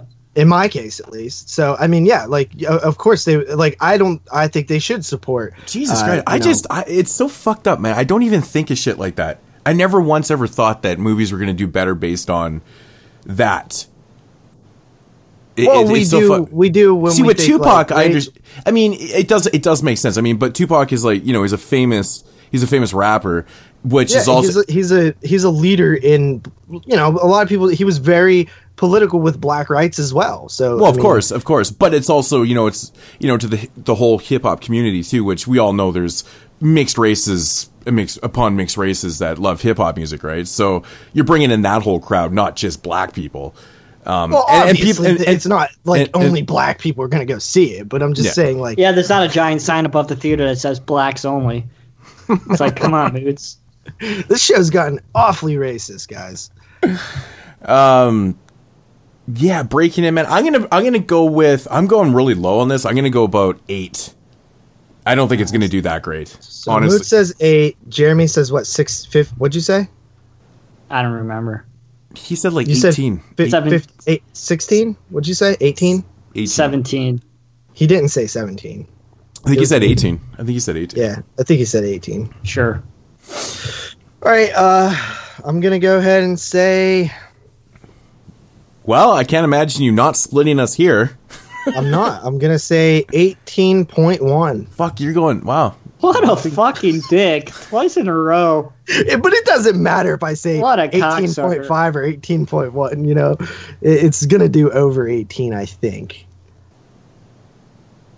All right. I think it's going to, man. I, I do think, I, I, and the reason I say that it's a holiday, it's Mother's Day. I think a lot of mother daughter uh, groups can go see this, which gives you two tickets instead of one. Uh, I think that obviously, um, typically when you do see a, a female empowerment movie, they do well. They have been doing well as of recently, and I think that that's going to factor in uh, having this badass chick as the lead, who clearly in the trailer looks badass and is willing to do anything for her kids. I think that I think it's going to do well. It looks like a good movie to me. I'm going to check it out. Uh, I think that it, I think that it it'll do around 20 really, but I'm gonna say 18.1 to be a douche. I just personally think that the PG 13 rating is actually going to hurt this one. But But you're looking at it from a horror. I think you're uh, just based on what I'm seeing here. It sounds like you're looking at it from a, a horror perspective. No. as if like it's it, I- like I'm people looking- go I- out and see. I'm looking at the fact that, time. like, you know, a lot of people that are, you know, kids that are able to get into a film like this, it's not going to appeal to them. Right? And I, I don't, don't I don't think it's going to appeal kid- to a lot of adults not- either, being PG 13. this is not marketed as towards kids 100. percent This Exactly. is not it. Exactly. And that's another reason why it's not going to do as well. kids. Yeah, I don't know. I just don't think it's going to intrigue a lot of adults, either, to be honest. But I guess we'll see. I guess we'll see. I mean, we've been we've been right, we've been wrong. Who knows? Yeah, I mean, we, me and you split a lot. We're ten and we're uh, ten and ten right now. So Mm-hmm. Jeremy sucks Well, we already know that. in his own game. Do you expect anything else? That Wes? is box office brawl. I am the devil, and I am here to do the devil's work. They will say that I have shed innocent blood. What's blood for, if not for shedding? I like to dissect girls. Did you know I'm utterly insane? Have you checked the children? Children. children. What do we do? Why don't we just wait here for a little while? See what happens. Oh yeah, getting into the dub dub dub portion of the show. Yeah, that is what we watched, where we go round tree, review a bunch of shitty ass movies, give our shitty ass ratings, and then pass the baton to the next Patreon reviewer. Jeremy, you want to start us off this week? Sure, let's go back to some plastic dicks. Okay, we're going to be talking about Dick Shark from the year 2016 with a running time of 200 minutes, which is uh, three hours and 20 minutes long. So it's two. Uh, so it's 200 minutes. I'll convert it to Jerry retard time. Three hours and 20 minutes long. So, question: Ah. Did you take my advice and watch it in, in pieces? I watched it 50 50. I got a question. Oh, I, I, I got I got a question here. This has to be one of the longest horror films of all time. It's not a horror film. Come on. It's not a horror film. Well, I mean, I guess if you put it into that type of category, but still, three, It's basically just Bill Zebub plays like this uh, science scientist character, and his roommate steals this cream that is supposed to make your dick big, but instead it makes it into a shark, and it basically it goes up into girls' muffs and eats their muffs, and that's basically about it. And along the way, it's just Bill Zebub in long scenes with naked women touching them and talking about this dick shark. And that's about it. It's just one scene after another of this shark that's poorly molded. It looks like it fucking went into a creepy crawler machine and it shot out this. It's just horribly molded when you really look at it. Now, Bill Zebub, I have nothing against Bill Zebub. I do. I mean, it's like I don't like I Bill just feel like all he does is he makes these movies that he's able to touch girls' tits and fadges and all this stuff and gets extreme close-ups of softcore porn type of of of scenes that really have nothing to do with horror films whatsoever. And he makes like twenty of these a fucking year, and he releases them at places like Cinema Wasteland for idiots to buy them. Now, I'm not saying everybody who buys them are idiots, but I'm saying that Oh, everybody who buys them are idiots. So, I mean, I, I, I don't know if he's a bad dude. I've never met him. Even when me and Moods went to Wasteland, I never met him or anything like that. But I just think it's like, it, it, it, it they, they have no purpose. I mean, why do you have to make a film named Dick Shark be 200 minutes long and eight minutes of that is just him talking to this girl and uh, maybe every three or four minutes he touches her tits and then backs off and then has more dialogue about this how he fucking created this freaking dick shark thing out of a cream. It's just it's uh, it's frustrating after a while of watching this the same thing over and over and over again. And like some of the girls actually aren't that bad looking. And it's like I have no idea how he's able to talk these girls into doing the stuff that they do. uh, you know, uh, giving a, a dick shark a blowjob. It's like, uh, uh, or having it like rub up against the muff. We don't see no penetration. We don't see the dick shark actually go into the pussy, but we see it rub up a lot of the time. It's just, uh, it's dumb. my, my thing is, man, like, obviously, I don't know Bill Zebub. He could be an awesome dude, but I've seen a couple of his films, and I just, I just feel like I wouldn't like the guy based on the type of movies he makes. Like, he's very offensive, but it's not in a funny way. And I think that it's annoying. And I think it's even more messed up that he charges people for this stuff. Uh, it's it should be Doesn't charge I- much. I, don't know, man. He, really? Okay, well that's a plus. You know, I, I guess you're gonna if you're if you're willing to buy a film like Dick Shark, you kind of know what you're getting into. Um, I Not at just, 200 minutes. I just don't know. I just don't really necessarily um, like that style of filmmaking. Like, I think that it's it's one of the debates that I have with myself often, where it's like everything should be allowed to be said and made and and and things like that. I'm I'm all for that, but it almost sucks that in this age it's a it's a it's a double edged sword because everybody can make a movie, which is cool, but it's everybody can make a movie, which is not cool. Uh, because then you get because I got worst horror movie, which is one of his films, you know, thinking that it would be something obviously bad but funny. And it was not bad. It was not funny. it was definitely bad. Mhm. It was like trying to be like offensive in like a South Parky type way, but it completely fell flat. Like none of the jokes worked. I think It's I just think the idea is like fine if it was like 40 minutes, but it's like when you push the three hour mark of watching the same thing over and over again, gets to be a little bit too much. So I wish he didn't make movies. because every once in a while you could accidentally get a hold of a Bill Zebub film.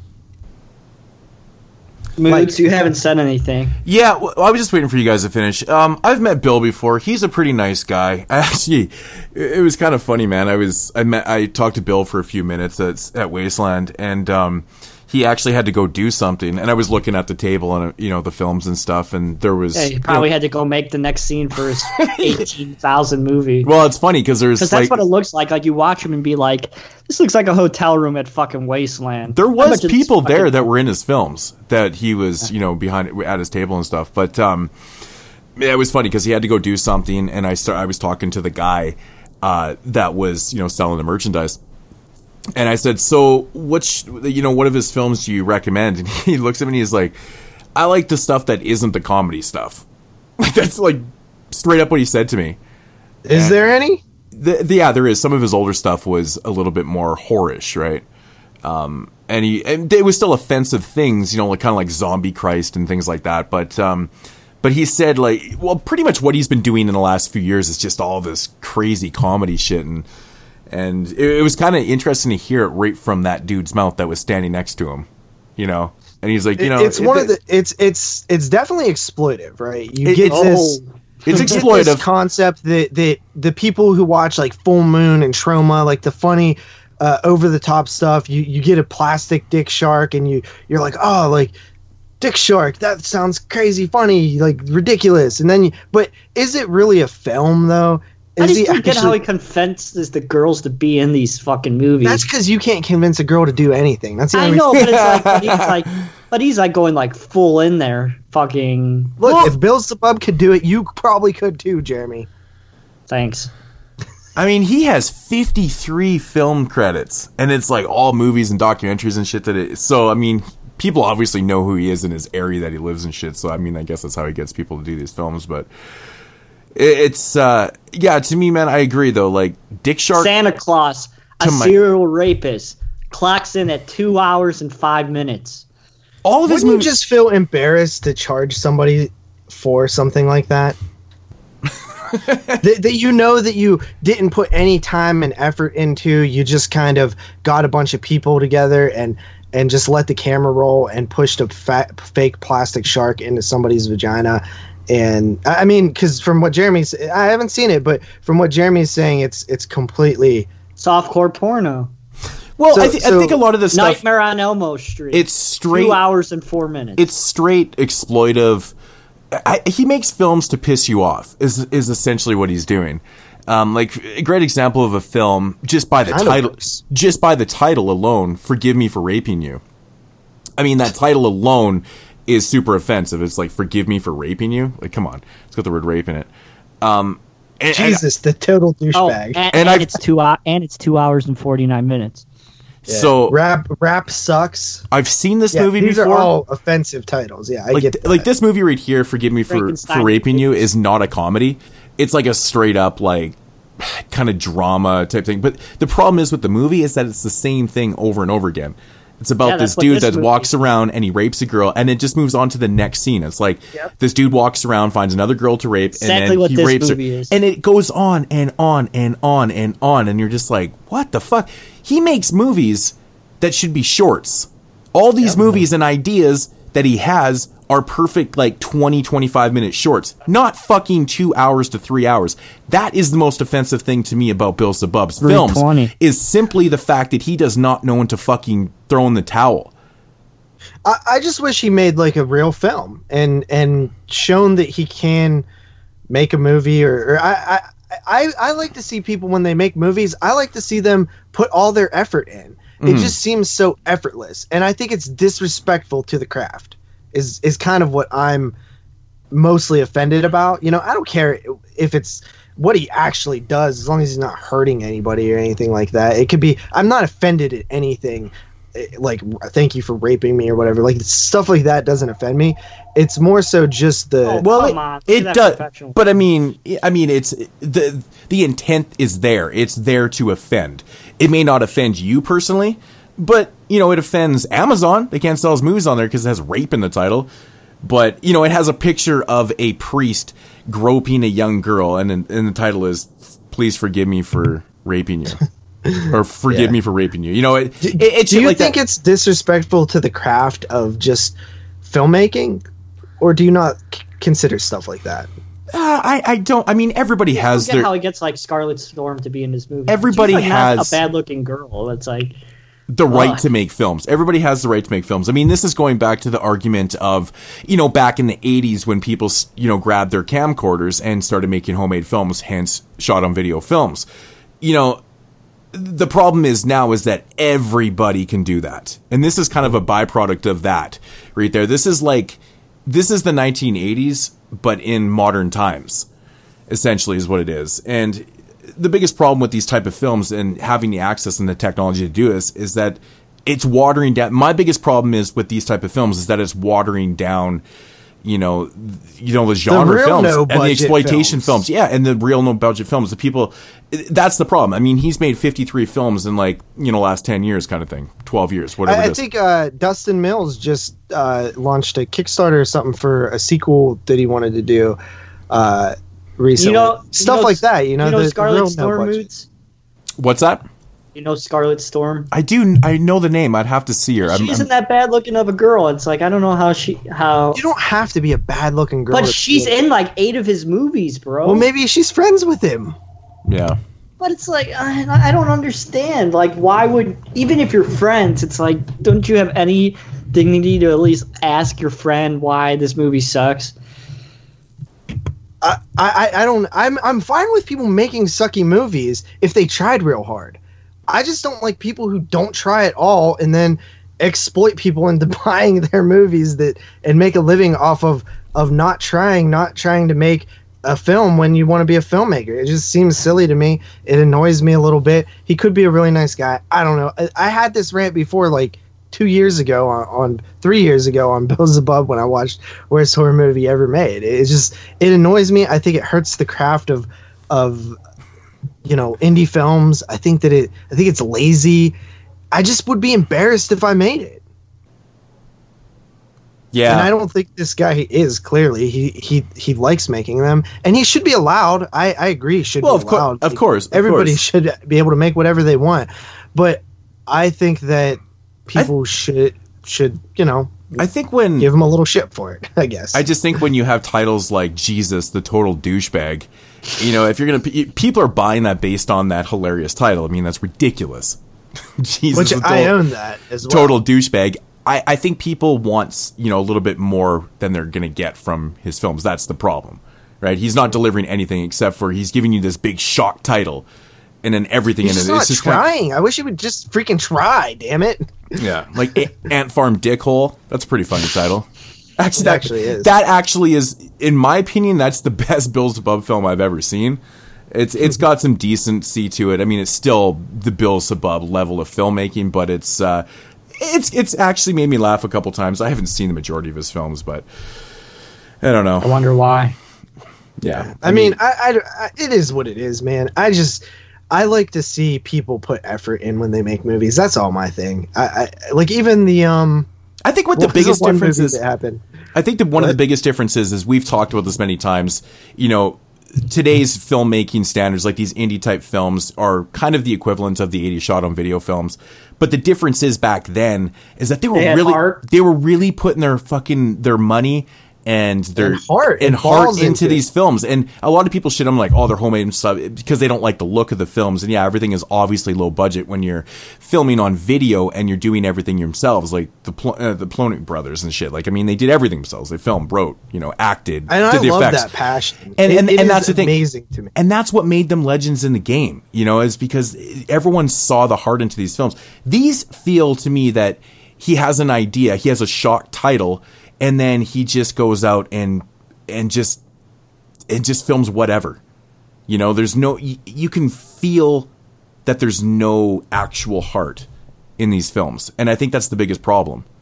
Right? It's mm-hmm. it's just not the same as we were watching back in the 80s and you know, you could feel the heart and you know, the standard was a lot different. I feel like these are thrown together and he's disrespecting people by making them watch a three hour and 20 minute film. I mean, he's not making you watch it, but the pro, the end product is three hours and 20 minutes or two hours of the same scene over and over again. That's the fucking problem. You didn't see that. I mean, you did, you know, a little bit in the Polonia Brothers and shot on video films. They would repeat Like even if you thing. are expecting a completely awful movie, maybe you like awful movies. Yeah. The level of you At know, least they were just showing the same thing over and over again with no real yeah. you know thought or concern about wasting people's time. Is Well, no just real narrative.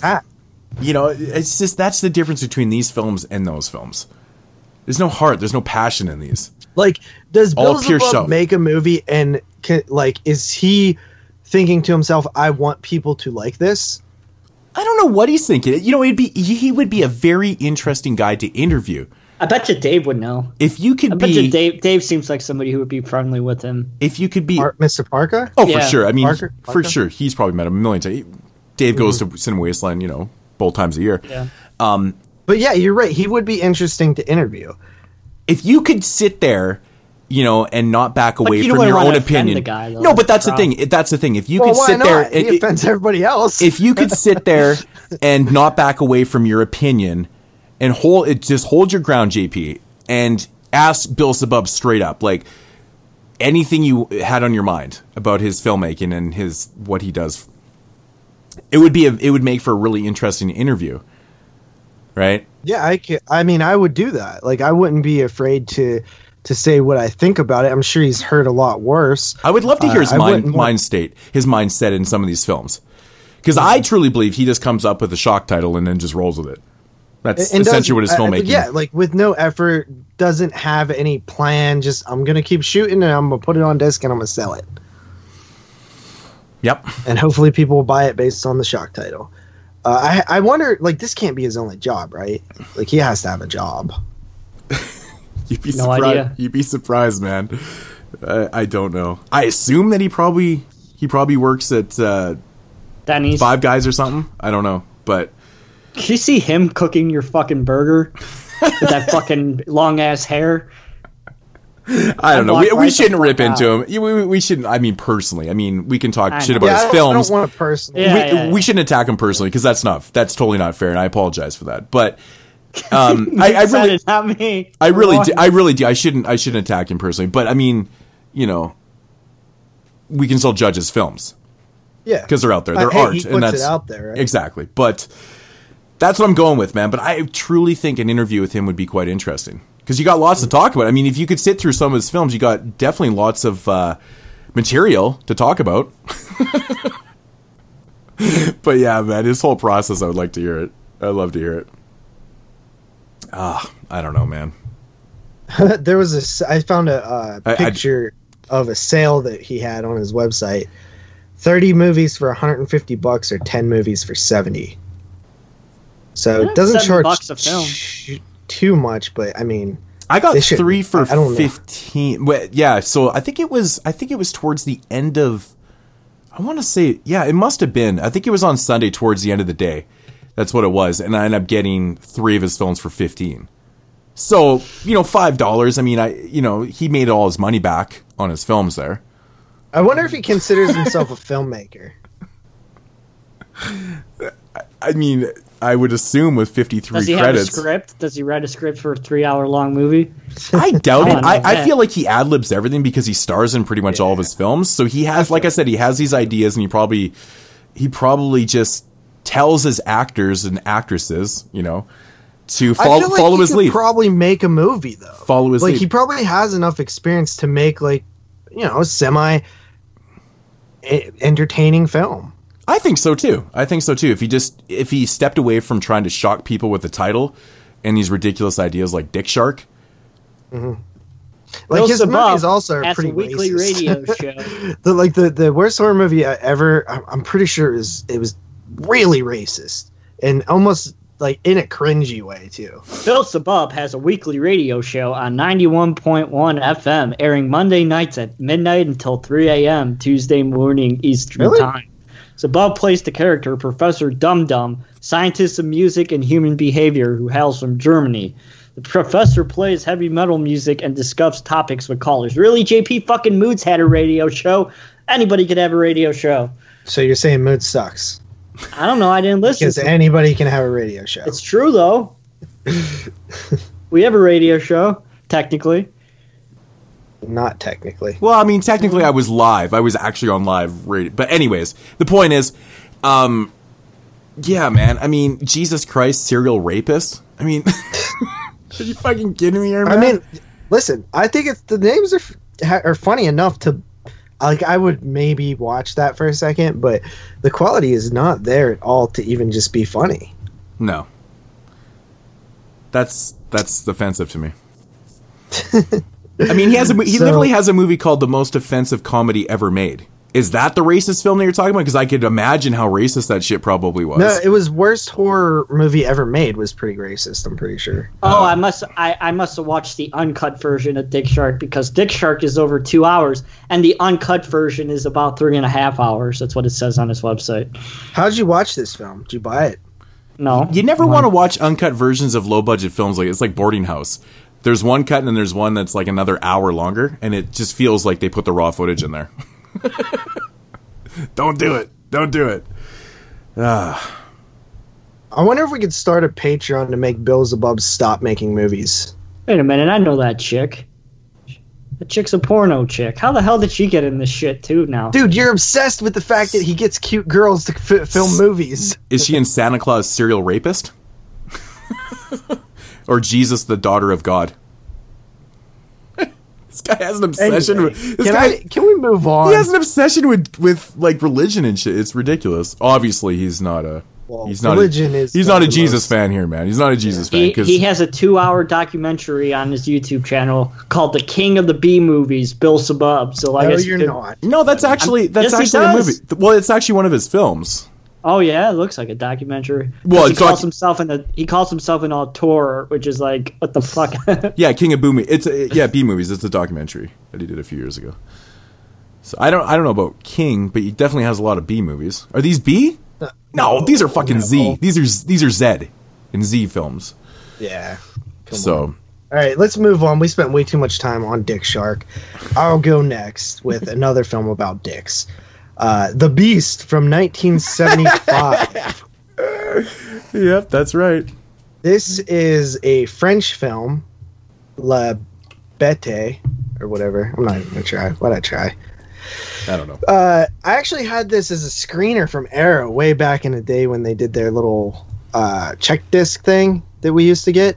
You guys know those, right? Yep. yeah. Pre-production discs. And I actually had an Umbrella screener that I I didn't watch. So uh, I didn't watch because uh, I thought it was a horror movie when I requested it, and I guess it is.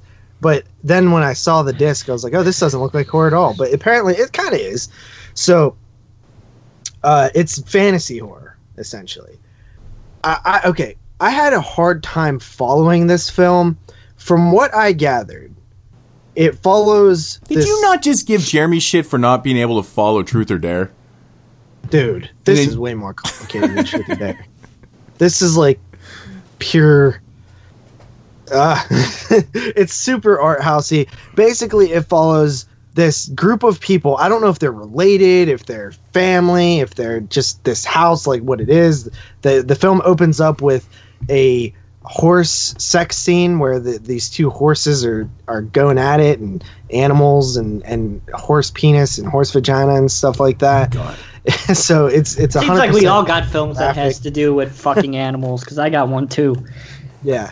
So, well, actually, Well, I I- think that was the point. That Yeah, was the. I- I did yeah, too, That was I- purposeful. The I same have- guy gave us these. yeah, I haven't been able to find the one that that I yeah. need. but- So, uh, essentially, these animals are having sex, and there's there's these group of people. I couldn't follow the dialogue that much. I didn't know who was who, what was what. There's this girl who's having. I, I sneaky sex with this black guy, uh, and then there's this other girl who comes in.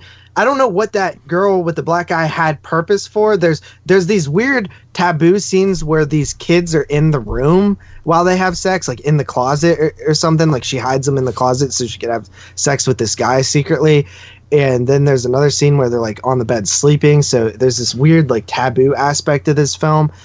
And then there's what I assume is supposed to be some sort of marriage. There's this guy that has this cast on his hand, and he's marrying this other girl, but they don't know each other, it seems like. So I don't know what was up with that.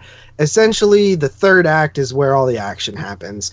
We eventually follow this girl. She has this dream in which there's a Bigfoot style beast monster that chases her and rips her clothes off and tries to have sex with her. She climbs a tree and he basically licks her vagina a bunch and he eventually jizzes out of his gorilla penis. Uh, then she wakes up and she's like, "Oh, what what had happened there? I'm I'm I'm very very aroused right now." She goes and checks on this dude. He's asleep, so she goes back, masturbates a little, falls back asleep. Then she has sex with this beast or gets raped by it. You don't really know. Then she wakes up again, goes checks on the dude, nothing, goes back to her dream, and the beast basically dies from over sex. And she wakes up, goes into that other room, and it turns out the guy was the beast all along because his hand has a beast claw on it. And so it's some sort of weird narrative between dream and reality and and bestiality and half human, half beast stuff going on. And they show a lot of uh, you know close-ups of vagina and and fake beast penis uh, and they actually have this jizz effect where the the beast uh, orgasms a bunch and this white jizzy stuff comes out all the time and they show that a bunch of times Jizzy Uh, stuff.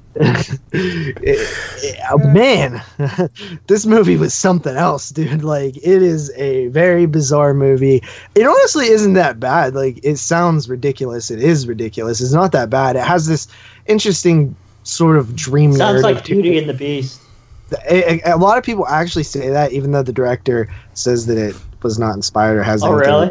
yeah uh, because i did read that. But definitely the there's an introduction on the arrow blu-ray with uh, somebody not the director i don't know who he was i can't remember but he says that the guy who made this had like a fascination with porn so it makes sense because there's definitely More a lot of specifically, good shots. bestiality porn. Yeah. Uh, there's there's all these. I mean, I think that the idea it, it's very it's probably very pretentious. I would say that the idea is that the inner beast within in us and and our sexual desires and and all these things because the film's about sex and beasts and I believe that's probably what the director was getting at. Or simply, dreams can come true. it, it's it i'll tell you right now it is very ridiculous to see this costumed gorilla with this like fake tongue shoving it up a girl's vagina while she's hanging from a tree and giving her, and giving the beast a foot job with her with her feet until Ew. it just That's out. fuck- that's So- gross. it's a very very graphic weird movie It's very French. it's very french it's very just odd it's I was it's with you. I was on board with you until you started talking about feet jobs. Fuck that shit, man. Feet are gross. yeah feet are gross but gorilla dicks are gross too so you know seems like they deserve to be together Red Rockets are the worst. uh but yeah it, it was it was ridiculous looking Uh oh, I- I, I heard don't Moods have like a, a, a silent laugh in the background. Did my I- I Red Rocket don't- joke make you laugh? Yeah, it's just because my dog had a red rocket thing this morning. and it's, it's funny that you said that. That's why I would never have a guide dog because I cannot stand to look at fucking Red Rockets. It is disgusting. It actually is gross. Fucking nasty. Uh, so the movie itself, not my cup of tea. Obviously, it was interesting. Why is it obvious? sake. Because it's all about. But you're Mexican. Beast D- Doesn't your family host stuff. like donkey shows and shit? No, Like donkeys. dude. that's Where's a, that's Kelly? A, that's a big, I'm that's Kelly. like that's a Mexican staple right there, man. Or fucking Where's donkey the sexy shows. son? She's the sexy stud. It, it, it- the movie doesn't ha- hold that much weight to me, even if you factor in all the concepts of of primitive like sexual desires and beasts and stuff. It's just uh, to me, I could do without it. It's it's kind of funny at first when you start seeing this beast. It's really ridiculous. Like you feel you're like, what the hell am I watching? I hope nobody walks in while I'm watching this because this this just looks Well, I know what I'm watching after we record tonight, man. Because I Yeah. still haven't checked this out. I've had the arrow. I picked it up on an arrow sale a long time ago, and I just haven't watched. I knew what I was kind of getting myself into because I kept hearing a lot of things about Mhm. dick and like bestiality and shit. And I was like, well, you know, kind of have to be in the right mood for that one. It- the, the, pro- the problem with this movie really is is that the the first you know hour of it is boring as hell and nothing Oh, yeah. happens. Uh, the beast stuff is actually entertaining because you're like, what the hell am I watching? Until your kid wakes up and walks into the room and asks what you're watching. Oh, he's a fucking rock. God, he never wakes up. so uh, coming in with 1975's The Beast at a solid four out of ten. Oh yeah, I just want to say no rating for Dick Shark because it doesn't deserve one. You're Point giving five. it. You have to give it a point five. Well, you don't have to, Why? but Why? Why do I have to give it a rating? Because Doesn't we serve- had we we put it on the ratings page. because if you don't have give a fucking rating, Rob's gonna fucking blow a shithole. point five. Fine. All right. the lowest possible rating is a point five. Now I'm pretty sure if we all saw that film, that would definitely make the Hall of Hall of, Hall of Pain. I was going to say Hall of Fame. Wow. If you make it through, it's fucking three hours. I don't think I'd make the mistake of watching the unrated director's cut of Yeah, that one. Listen, here's how you watch hours. Dick Shark. You put it in your PS4, you play it at 1.5 speed, and you But do it even at in one point five speed, it's still an hour and a half. it's still an hour too long. Ah, shit, that's funny. Wow, so we have a 0.5 here, and we have a Four. four out of ten. Yeah. It's it, it's too bad that I didn't get around to watching that Wedding Trough film, aka the pig fucker film, pig fucker movie. I think is pig fucker movie. Yeah, I couldn't find the shits. Well, I did find the shits, and then so I found it on YouTube. Should have and, should have just let me do it. I find everything. For I you. know. I searched again for an hour. It was, but I found it in two minutes the other day. Right? It was on YouTube, and then like it was, it must have got taken off or something. I don't know. Maybe because it's called Pig Fucker movie. I don't know. but I did. It's funny because I had clicked on it to make sure it was actually the movie, and I was like, well, because I, I knew it was a film from Belgium, and I'm like, well, I wonder if it has the subtitles. And I started, I started watching it, and it's actually a silent film. Hmm. so that's weird. So it didn't matter. So I was all set to go, had it bookmarked, and not there. But that would have that would have concluded this round tree of of weird.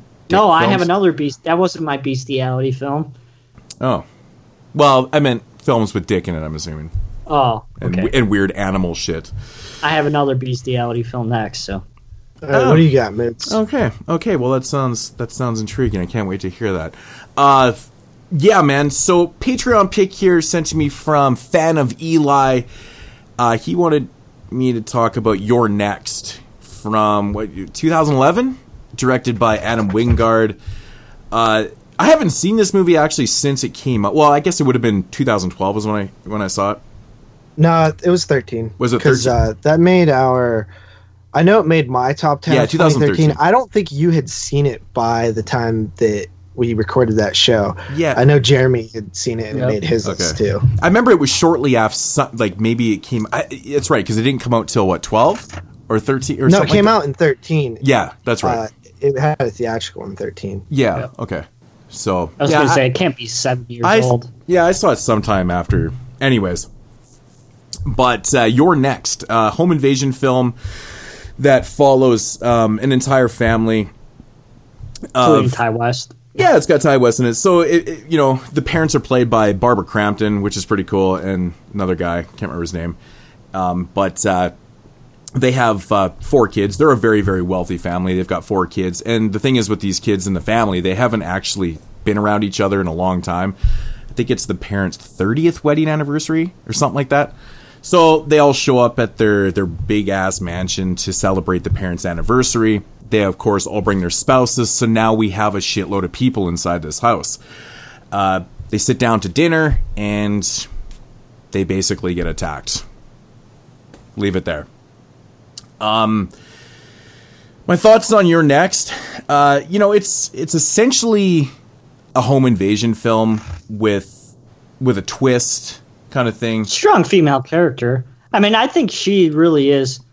When I think about it, like just right off the bat, she's like really is one of the strongest female characters in a, quite a while. She's the biggest standout in this movie because I like the premise of this man. You know, it, it's very it's a very simple premise. You know, family Yeah. being attacked and things like that, and of course, you know, you're thinking the whole time like, what is causing this? Like, why are these people out here attacking this family? There has to be some type of cause. I think I'd mentioned it before. I, th- I, I kind of I gave my I had this weird premonition while I was watching the movie, and I'm like, man, this this has to be something, it, you know, and I, of course was actually correct, but I didn't know exactly who was involved with this. Um, so upon rewatch, I wanted to see if it was going to hold up upon a rewatch because I find movies like this that have a twist that's that memorable. You know, when you rewatch them, it might not play out as well. But I found myself just kind of noticing how fucking retarded a lot of the characters are in this film. this, uh, you know, it's it, it's got a real- it, It's got a powerful setup, man. I like it, man, because you know it's his family sitting down for dinner and they just start getting fucking bombarded. And the first person to die in this movie is actually a character named Tariq, and he kind of notices something outside and he looks Isn't out it the Ti window. West that dies first? Yeah, yeah, yeah. His name is Tariq, Yeah. played by Ti West, and he kind of looks outside and and then wham, he gets fucking Arrow. impaled by an arrow right in the head, and you're like, damn, it's on. What the fuck's going on here? But right from that moment, you know, I feel that the characters just decide. I understand, like, if you were in this situation, you're in a little bit of a panic mode, and you're probably not going to do things strictly how you would do them if you thought things through. But there is a lot of characters in this film that seem to be just making snap and unrash decisions that are so stupid. They're so fucking stupid, except for the main character in this film, which I, I'm not even sure who is. She's one of the she's one of the son's girlfriends who turns out to be this like very very empowered, strong character that you know fights off the bad guys and shit. But there's a moment within you know 10 minutes after Ti West character gets killed that one of the daughters, influenced by the family members, you know, um, to make a decision that is like so ri- ridiculous. You guys can probably remember this part, but so if you're inside a house and you have no idea how many assailants are outside, what type of weapons. I mean, you obviously know that they have an you know a bow and arrow because we saw the end result of Ti West. But you don't know how many people are out there. You don't know what exactly is going on. Why would you make a decision that you know to run out to the vehicle? now it's kind of influenced by the father, some of the other family members. Well, but but I mean this this fast after you're being attacked, you have no. You think in this situation you would try to figure it out. Okay, there's this many people out here. What can we do to stop? You know, maybe not going outside is you know it's probably not the smartest idea in the world. But it's like decisions like that where she literally they open up the front door. You know, she makes a snap decision that she's the fastest runner and that she can make it to the car. She doesn't even get half a step outside before an arrow goes right through her fucking throat and she's dead it's it's shit like that that just completely boggles me because this movie is shot well. It's got it's got a really cool setup. It gets the pacing in the film is fantastic. It's got a lot of really cool, um, you know, people that are in the film. I love Barbara Crampton and stuff, but just the writing of the individual characters in this film is and the decisions is so frustrating. Like leaving each other, going upstairs, and doing this and that and stuff. When and upon rewatching, I'm just like, oh my god. The thing that's saving this movie is the awesome kills, you know, and there is a lot of tension because the whole time you're watching this film, you're like, hey, what exactly is going on? Not on rewatch because you do know what's going on, so you tend to notice these things, these uh, really poor decisions that these characters are making throughout the film. But you know, all in all, it's actually a pretty exciting film to watch, even on upon rewatch, knowing what the twist was going to be and things like that. But uh, you know, the gore is good, the pacing's good. I think the acting is pretty good. It has really, it has a besides the parents. I mean, most of the characters in this film are unlikable. Besides the final uh, girl. Um, she's obviously the best thing about this movie. She is fucking batshit awesome. She fights off everybody. The ending's pretty funny. you, do you remember the ending, Jeremy? With, the, blender? W- no, with the trap. Oh, I haven't seen it on, since it came out. On so. the door? and the cop? Oh man, I have to watch it again. Ah, that shit. Yeah, that, I don't remember anything. that that I mean that that shit was pretty cool, man. But I, the whole the way the whole ending of the film plays out is, you know, it can be definitely hit and miss with some people, but the ride there is pretty fun. Um, it's still enjoyable upon a rewatch, but uh, you know, I don't know, man. Some of the decisions, some of the writing in the film's not really the greatest. Uh, there is cameos from Larry Fessenden in the film, who is actually one of the first victims in the film, and you know, thinking upon w- that whole storyline, you know, with Larry Fessenden is actually the neighbor of, you know, of where this is actually taking place, doesn't actually make a lot of sense. Come to think of it, what goes on there. I'm trying to stay very spoiler free because this, eh, you know, I don't want to give away the kills and shit like that. But, anyways, man, I do still enjoy this film. I'm coming in at seven and a half out of ten. It's enjoyable for what it is, but it, it's it, my rating actually came down on this one upon my rewatch. I will say, I think my original rating was eight, eight and a half or something. But I don't know. And your your main problems was from bad character decisions and stuff like that. Yeah, right. It it, Yeah. it, it is definitely one of those things where you're, when you're watching the film, you're going, "There's no plausible way that these characters would make those decisions. Nobody would ever run out the front door two minutes after." One of your friends just took an arrow in the head because you, you. First of all, they had not established how many, how many assailants were outside. They didn't know why they were being attacked. They didn't have any You wouldn't this try to get the fuck out of there? no, Boy no, did I boy did I watch a movie that is very similar to the no, to this. you wouldn't. feelings. But Jeremy, you wouldn't do that because you would try to wait it out a little bit. You know, stay on the ground, wait it out. Maybe try to figure out how many people there was before we started making rash and snap decisions like running out the front door. Like they, they showcase it. She, she takes half a step out there and gets a fucking arrow through the neck. Like she's dead. That's the end of her. She's done. I'm just like, what Yeah, in the yeah. fuck? That makes no sense to do that. Dude, listen, I Why would you I go upstairs not knowing? The other night, and I I have the same problems with Battle Royale. Why everybody fucking loves that movie so much? It's good. Give it an eight out of ten. But everybody does shit that makes no sense in that movie. Yeah. Yeah. Everybody. and, and you know, and okay, we have this big ass house. They're not 100% sure that there's actual people in the house yet. But so why the fuck would you go upstairs? Like you're Man, just you're- looking looking at my like- top ten of 2013. I think it would be a lot different if I redid the list today. yeah. I mean, it's Because I put that film at number four. Yeah, it's it's definitely still very very entertaining, and and definitely the whole thing that holds this the glue of this film is our main final girl. Like our main, you know, empowered girl. She's awesome. She's the best thing about this movie. She's so fucking batshit awesome. And I love the way they develop her character because she's kind of, she's like a foreign girl, you know, she's very kind of light hearted, you know, she's very, not shy whatever. She's just kind of normal. but, when, but when, but when shit, but when shit starts going down in I the, I just looked at the the 68 top 10 on the website and fucking where it says Jerry did not have enough to do a top 10. That's the Not first time that you know. was there. No. that's been on there for oh fucking Oh my years. God.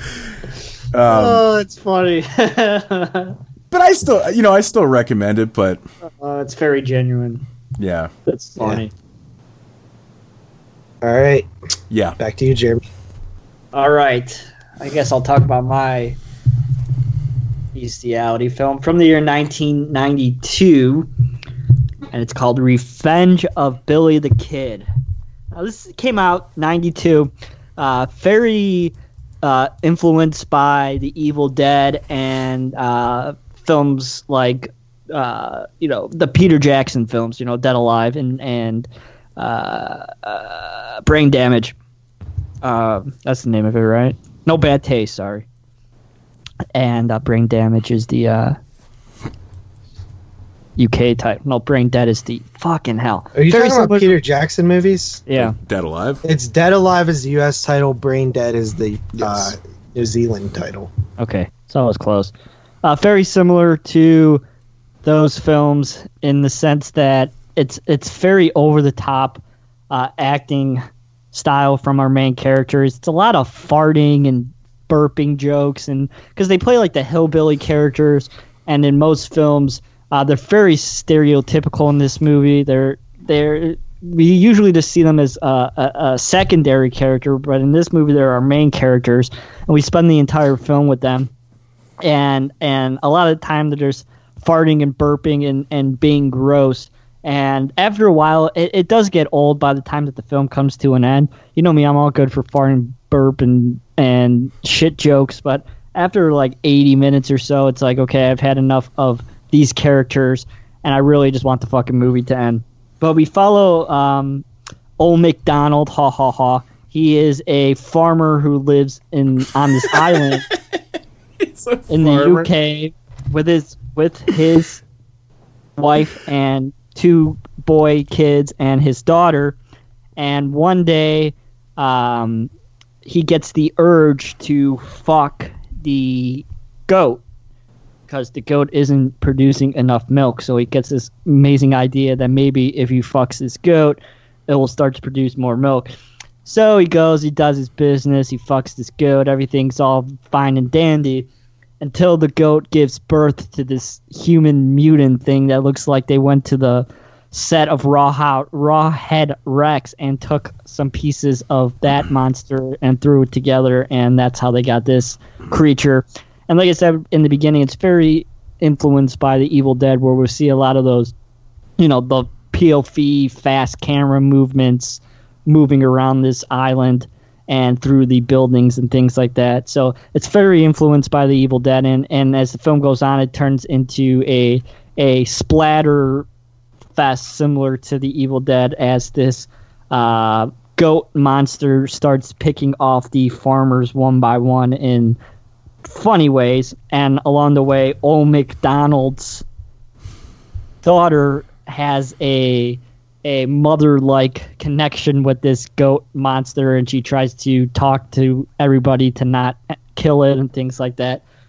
It's a very it's a funny movie. It it is funny, I have to say. It, it's a very uh, unique style that I feel like is probably uh, dead today. I highly doubt we would ever see a movie like this be made again, but um, it, it, it's fun. I had a good time with it up until a certain point, but after that, it just gets it just gets boring. Um, the the effects are good, so if you're into films like Dead Alive and Bad Taste and things like that, then you'll probably dig this one. It's out of print. It's pretty hard to find. I know it only has one UK edition, and that's uh, pretty difficult to find. But luckily, I was able to find a copy of this online. So if you like a goat human monster who came to life after a old McDonald farmer fucked a goat, then you'll probably like this movie. So I give it a five and a half. Go. Sounds funny. That was from 90 what? 92. And it's called what? The Revenge of Billy the Kid. Yeah. Yeah, I had heard of that one before. And it sounds nothing like the title, I'll tell you that. Oh yeah, uh, so um, the next how many are we doing? two, right? Like Billy the kid, as in like Billy Goat. Yeah. Okay. Uh, I thought we were doing two. two moods? Three, Uh, two, Yep. two. Hmm, which one should I do? All right, I guess I will do this film. Uh, 2007's In Side Interior. Uh, this film was given to me for Patreon because I'd never seen it from Mikey Fish. Thank Oh, you, Mikey fuck. Fish. Fucking asshole. uh, yeah, we were talking in the chat that we're part of, and and they were talking about, you know, inside. Some people were saying it was overrated and stuff. I was like, I can't comment on it. I've never seen it. And he was like, Yeah, you need to see it. So it's one of the Fab Five, if you will. It's uh, now I only have two more left that I haven't seen, and I was very curious. This is probably the one I was most curious on because uh, back whenever this film came out, I remember it causing quite a big stir at Walmart. I swear to God, I can never find any evidence of this, but I swear to God, I read that this film was like pulled from Walmart shelves.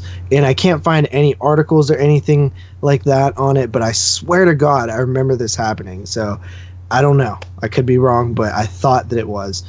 And this film, I remember being at a friend's house and their mom was watching it, and I didn't watch it, but uh, so I knew I seen like pieces of it, you know, in the background, and uh, so I, this film has forever eluded me. I was waiting to cover it on the podcast one day, but I guess I'll just cover it in a, in a short review.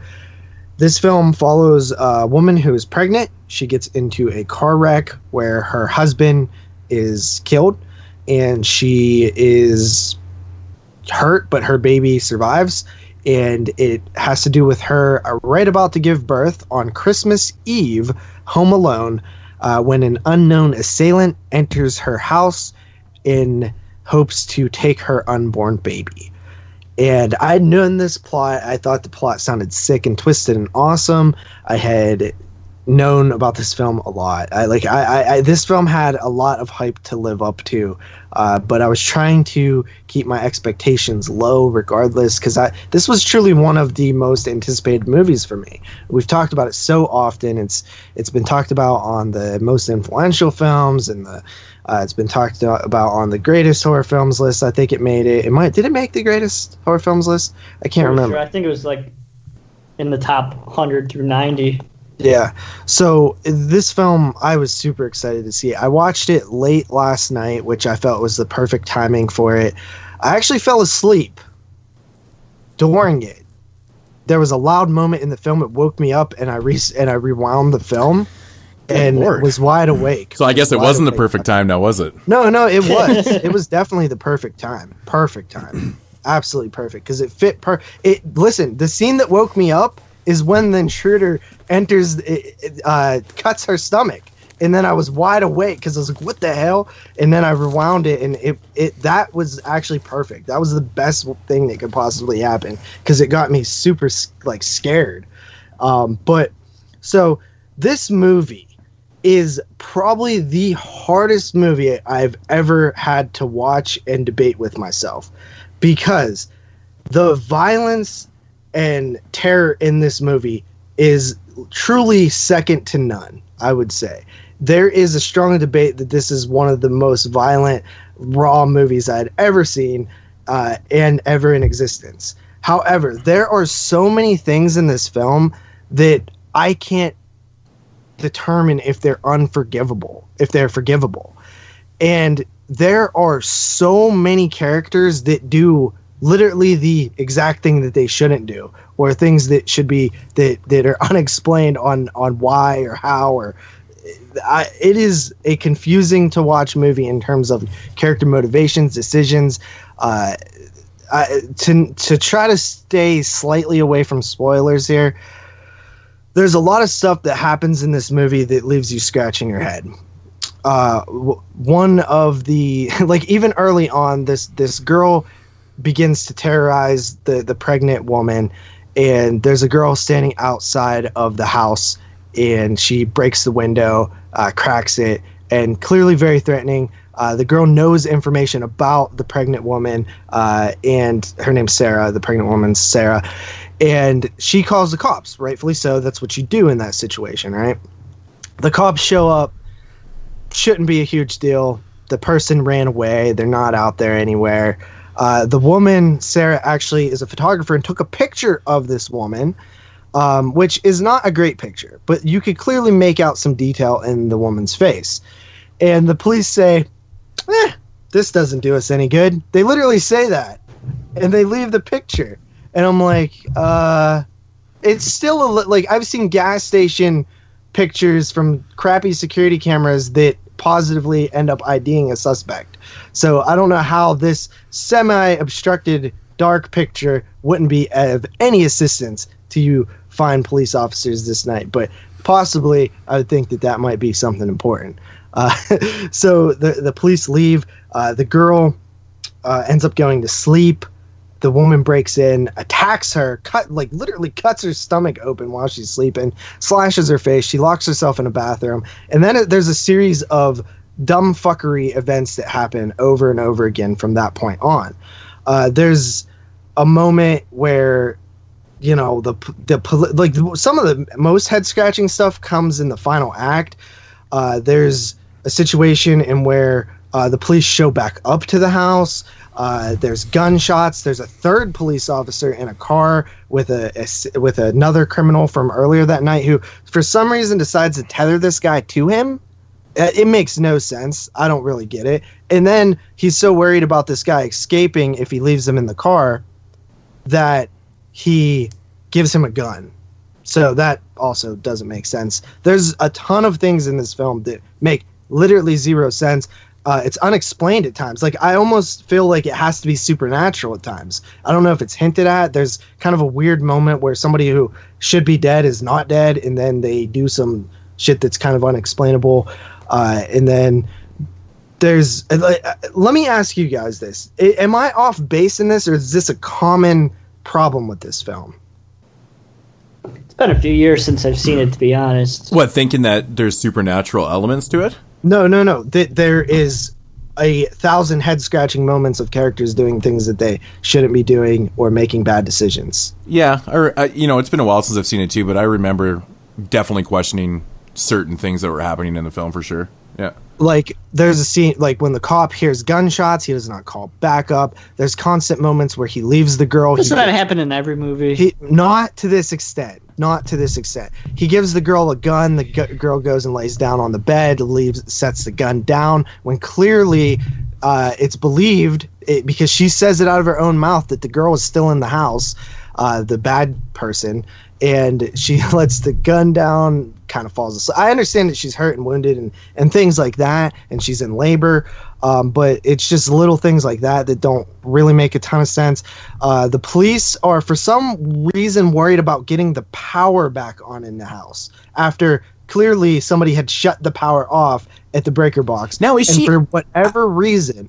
What's that? I don't actually remember. Was she at that point actually in labor? Because Well, her water breaks when she first gets attacked. So I assume that makes doesn't that mean you? yeah, became yeah, yeah, for sure. It's, yeah, it's been a while, but so after her water breaks, she has Well, an interaction with the since police. you've been in labor.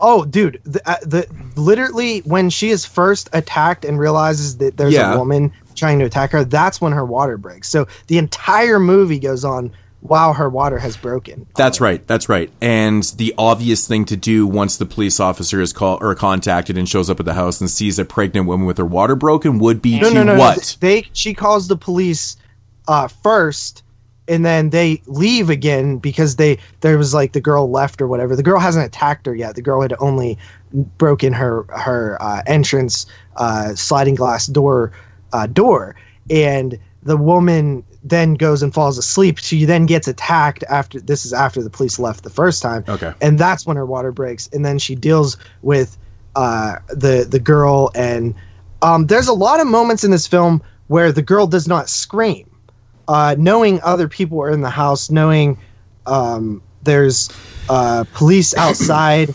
because. And there's another scene where she comes down the stairs and she goes to go out the front door after she has hurt the woman that's attacking her, and she doesn't for whatever reason. Like she goes up to the door and it's like she pulls on it and it doesn't work. But I'm like, why does the door not open? They, it's unexplained. The door does. Yeah. There's there's no reason. She comes down the stairs. She's wounded still. She goes up to the front door where she, you know, where the exit is. She oh tries to open it. It doesn't open, but it's never explained why it doesn't open.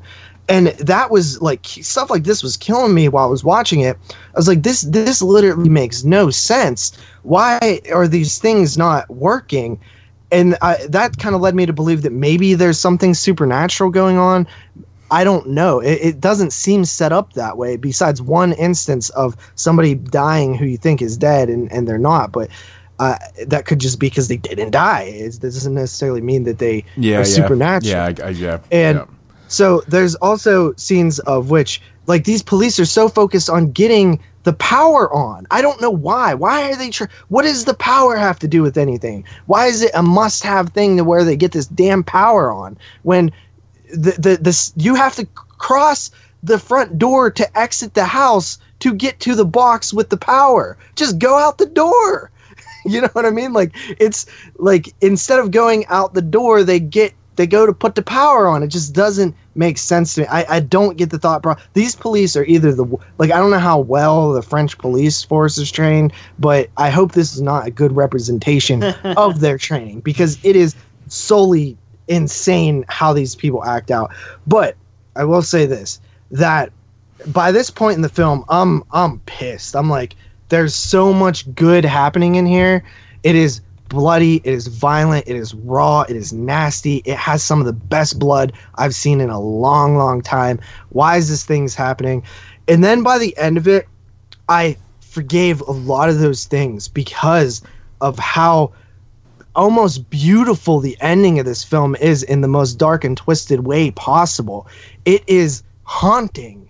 It is very, very well done by the end. Like the, the just aesthetic, the visuals, the the pictures, everything that happens, the blood, the way the first of all, I was watching this film and I was like, oh, there's they they they're doing such a good job with blood continuity here because there's blood everywhere. There's so many murders that happen in this film and it's it's bloody that I was like, these people are gonna have a hard time keeping this continuity. Then I read after I watched it that this film was shot in sequence, which you pretty much have to do in Yeah, a film like this yeah, because much. the blood continuity is going to be so awful if you don't. And by the end of the movie, so much carnage has happened that I couldn't help but just love it, even with all of those problems.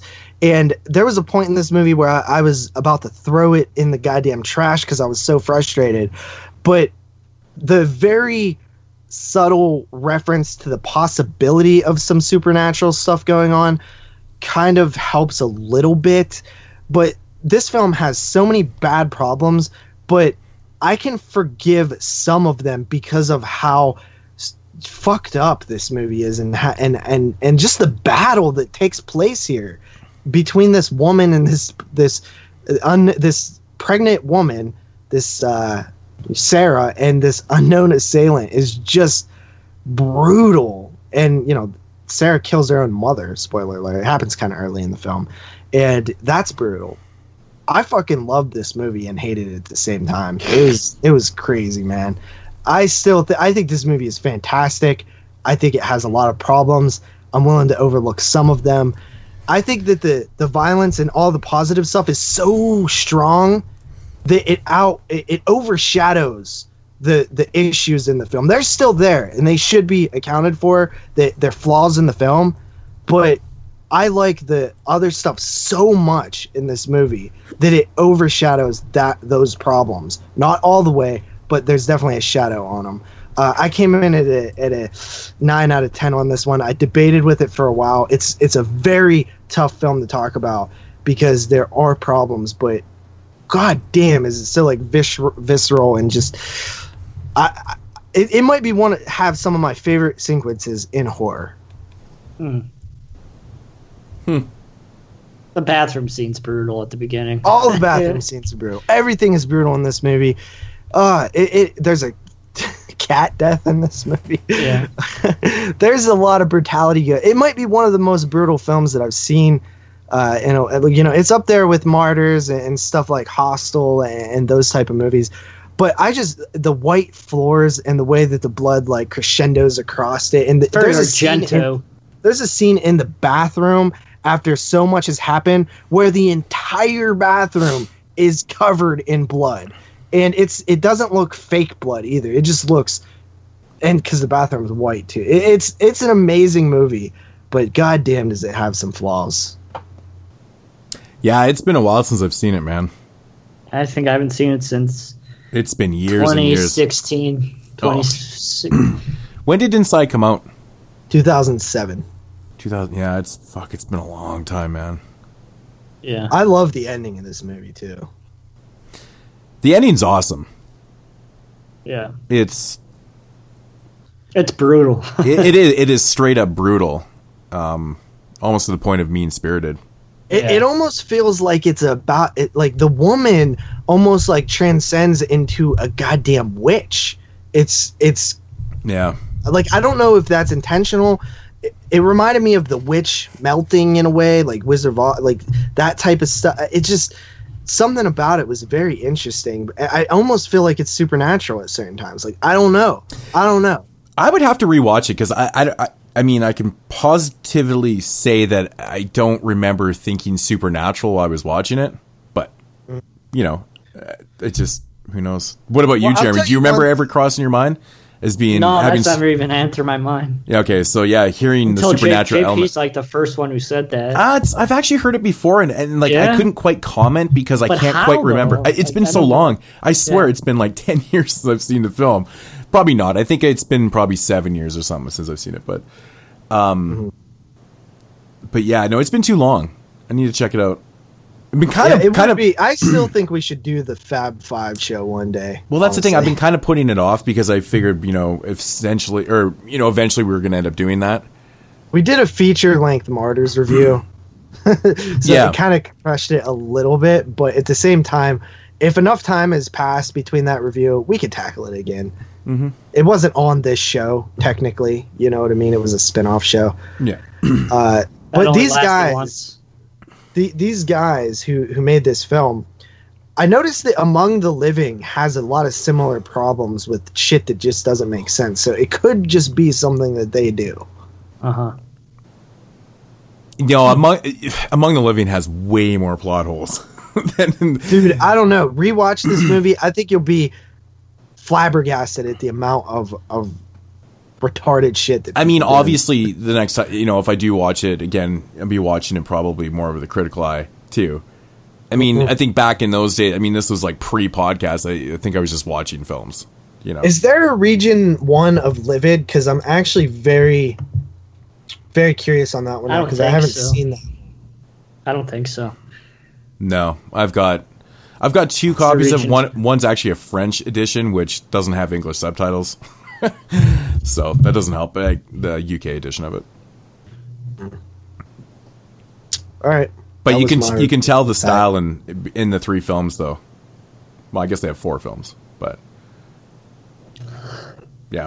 So, um, yeah, man. Uh, next up here, another Patreon pick here sent to me from our boy Michael Fisher, and it is called Phantom Racer from 2009.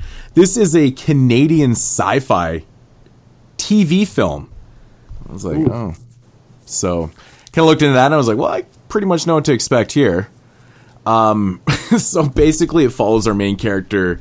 His name is J.J. Sawyer, and uh, the story picks up, you know, 17 years after the events of the backstory, which is JJ was once a race car driver, and he had this main rival of the name of the guy's name was Cutter. Uh, this one particular race day, they're you know racing, and an accident happens, and of course Cutter ends up dying. He ends up burning to death in this in his car. Uh, JJ, you know, even though he was rivals with Cutter, he's feeling you know he's feeling like he's got a lot of remorse. You know, he's got a lot That of sounds survivor. similar to that piece of shit I reviewed. Yeah. Um, so yeah, so you know, it's been 17 years later, and the whole time he's he's never raced again. You know, he's got survivor remorse and stuff. He felt bad for Cutter, even though they were main rivals and things like that. Uh, he's not completely out of the race car game. He is now on the team of that what you know that he used to race for. He, but he just drives the truck from or drives the uh, the big rig from town to town for the races and stuff. Um, so of course, you know, after one of the race days, he is driving to his next destination where the truck actually breaks down in the small town where he's originally from. So he needs some help. he goes to the, the the local mechanic shop there, and he comes across an old buddy of his, and one thing leads to another, and uh, he learns that um, you know his buddy Cliff, I believe is what his name was, has actually been working on Cutter's old race car, restoring this thing, and of course, once he gets there, this race car comes alive, and it's out for revenge now because you know obviously Cutter's ghost believes that you know JJ was probably responsible for his death, and starts picking off people one by one. That's a storyline. um, yes, it is a made for TV sci fi film. So, knowing that going into the film, I was expecting to have, you know, no nudity, uh, pretty much no gore, you know, because it's rated TV 14 type thing. I don't know if this is like the, the DVD cut of the film or the, the, the home media cut of the film, but there actually was a lot of gore in this film. I was quite surprised. Um, it's ridiculous. It's like it's like a road horror film uh, about a possessed car who's out for revenge. There's you know some plot twists uh, with characters and and who their actual daddy is and things like that. Um, all in all, man, it's pretty much what you expect. You know, the acting is pretty much what you're going to get from a TV film. It's not the strongest. It's not the worst either. I've seen a lot worse acting wise. It's actually kind of entertaining though. Um, once the action picks up, there's just a lot of coincidental things that are happening. Like, you know, JJ Sawyer is driving to his next destination and he's going to be bypassing this, the town that he's come from. And like I said, he breaks down. He just breaks down right there. Are you fucking kidding me? Uh, where a main reveal happens with Cliff and he reveals something about that accident that, you know, that fatal day 17 years prior, which kind of leads to the events of this car being possessed and things like that. So there's like, you know, it, the, the narrative, the, the script writing, the story is, it's very, it's very by the numbers. You know, it's just things like that. It, it's very easy filmmaking. Um, it's also starring uh, Nicole Eggert. She was, of course, from Baywatch and stuff. She still looks pretty damn good. I got to say, in 2009, she's looking pretty fucking hot in this film. Uh, but my biggest surprise in this film was actually the kills. I was quite surprised by, you know, decapitations and other cops that were just getting brutalized in this one and shit. It, it kind of made it for an entertaining watch. I won't lie, considering I was expecting absolutely nothing from it. Um, you know, essentially, it's kind of run of the mill. You know exactly what's going to happen in the end of the film, but I mean, it's a possessed car road horror type film. Uh, you can probably imagine that it's going to lead up to another head to head battle between JJ and Cutter, driving their respectable cars. Um, yes, it ends up going that way. Completely does. I mean, spoiler alert, but not, I guess. you can probably just imagine where this shit's going. Um, but it, it, was actually pretty entertaining. I've seen a lot worse. Uh, I'm going to come in about a six and a half out of 10. There's not really a whole lot more to say about it, but the biggest surprise was the gore. I, I will say, I was like, damn, that's not too bad. So, you know, not a bad one. I, I think, you know, Mikey, he keeps finding these, these films for me that aren't too bad. He's a little I bit. I could say the same. He's a little bit nicer to me than he is to you, man. I gotta say, because yeah, know, it, to me too. He get like obviously gave me a really good one this week, but the indie ones like Drive Through and Baby Blues and those other ones that he's given me that are they're the Monster Man one. They're all solid. Mm-hmm. They're not great, great movies, but they're all entertaining shit that I would never watch. Yeah. You know, without having a reason to, or like it would be rare that it would come across my my playlist. Yep, I would. You know, I, I was a little bit surprised too, even with the car accident, like the actual accident. You know, in the backstory that they show. I mean, it's the the accident's a little bit CG and stuff, but it doesn't look as bad as you was expected to from a TV sci-fi film. You know, it it has a little bit better CG in there. There's not a whole lot of CG in the film, which is kind of good. The gore, the actual kills and stuff are um, straight up practical effects, which I'll which I'll add. Um, but some of the ghostly effects in this though. ghostly, I haven't heard that one. There's a, a, fucking scene where JJ looks into the Phantom car, and then all of a sudden Cutter's ghost appears, and it's just beyond laughable. It, it told like I burst out laughing. I was watching this one pretty late last night. I just bursted out laughing by myself. I'm like, "There's the sci-fi in the movie right there." It's fun. Man, what a it's pretty fun what, stuff. What a what a synonym that hasn't been said in a while. Ghostly. ghostly. It was just perfect though because it was like this very translucent, transparent type. Oh, it, the, the effect it's is a bad. dead term in the show history. Ghostly. it's because we don't do the releases anymore, man. So, but yeah, Phantom Racer. I recommend it, man. If you like these type of movies, it's okay. It was okay.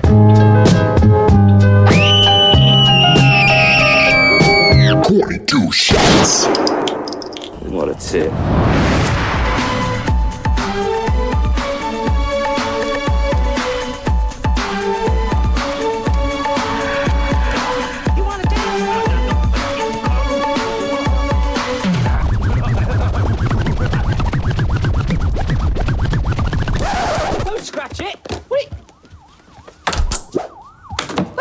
Second album I ever bought! It's four in the fucking morning! It's Saturday! No, it's not. It's fucking Sunday. And I've got to go to fucking work in four fucking hours because every other fucker in my fucking department is fucking ill. Now, can you see why I'm so fucking angry? Fuck yeah! Hey, oh, Pete, look, I'm, you know, I'm sorry. We just, we've had a couple of drinks. We split up with Liz tonight. Oh, yeah, getting into the featured reviews here on episode 134. I believe we did not even bring up the show in the intro at all. Uh, this is a fully Patreon funded feature reviews, I guess you want to call them. Uh, yeah, it was a combined effort.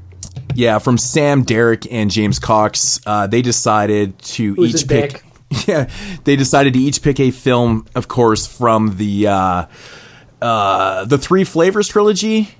Um, Yes, it's. Why is it The- called that? I don't three- understand. Because they the, three- all three movies have a cornetto, uh, which is a- apparently like we used to call them nutty buddies around here. I don't know what. Nutty buddies. What the fuck is I, that? I've heard the term before. I mean, essentially, the three films have three different. They're they're all different. Three different flavors. Yeah, they're all, yeah, they're- but they all eat that ice cream that's called cornettos. Oh, okay. That I is understand. that is true. That is true, and it's also known as the Blood and Ice Cream trilogy. Kind of like that a lot better. that's yeah, kind that's cool. what we're actually calling the episode. Shout out to James Cox for actually doing the very first thumbnail not produced by myself. Oh. uh, for this episode, he wanted to do it, so we gave him the opportunity. It turned Oh. out pretty good, as I- you guys see on the episode. I only uh, um I haven't seen it yet, but I don't. I put- sent it. He sent it on the fucking page, dude. Where? On our chat. Chat. Really? Oh, I, I didn't see it, but yeah, I, I don't know if I probably won't use that as the thumbnail for YouTube because I only use JP's. Um, Well, I'm not making one, so well, I'll, I'll just make one myself. No, I'm just joking. But yeah, so if you're not familiar with the Three Flavors trilogy, aka a Blood and. Ice Cream trilogy, uh, films are that is of course Shaun of the Dead, Hot Fuzz, and The World's End. Yeah, all directed by um, Edgar, Wright. Wright. Edgar Wright. I- You know, I, I I didn't even realize, but he's the guy that did Scott Pilgrim vs. the World. Yeah. I didn't Baby even- Driver. Didn't even realize he directed that. I actually And haven't his- seen the his movie first yet. movie. His first movie doesn't has never had a release, but I've seen it before. It's a it's a weird western. Uh, Simon Pegg's actually in it. It's like a weird western film. I wish it would get a release. It's it's a strange movie. Is it like is it a fistful of fingers? Is that it? Yeah, well, I'm just yeah, okay, yeah, fistful of fingers, comedy western. So Yeah. it's kind of a take on fistful of dollars. I'm assuming, Yeah. but yeah, that's that's interesting. Um, these uh, three films here, the Three Flavors Cornetto trilogy, aka Blood and Ice Cream trilogy, uh, I was not looking forward to these um, simply because I know that they're not horror films, but I actually didn't know anything about Hot Fuzz and The World's End, and I was actually very surprised to see that they all have like dark, like something trying to kill you Mhm. atmosphere. So, like, they're not that far out of horror, really. It's pretty interesting. I had no idea. I thought Hot Fuzz was a pure like buddy cop comedy or something. No. but it's like a damn slasher. The last third act is fucking crazy, dude. Mhm. It's like it's totally. I was very surprised. Slasher. I had no idea. So I was. uh, These actually fit with the show m- more than they than I thought they would. yeah, Because all they three are- films, all three films basically are kind of the same. You know, they have the same construction Mhm. to them. They, I mean, in in a sense, right? I mean, they're all Yeah. being kind of hunted, and you know, shit like that. But I mean, they're the same but different. Yeah. hmm different narratives, but they're kind of the same structure.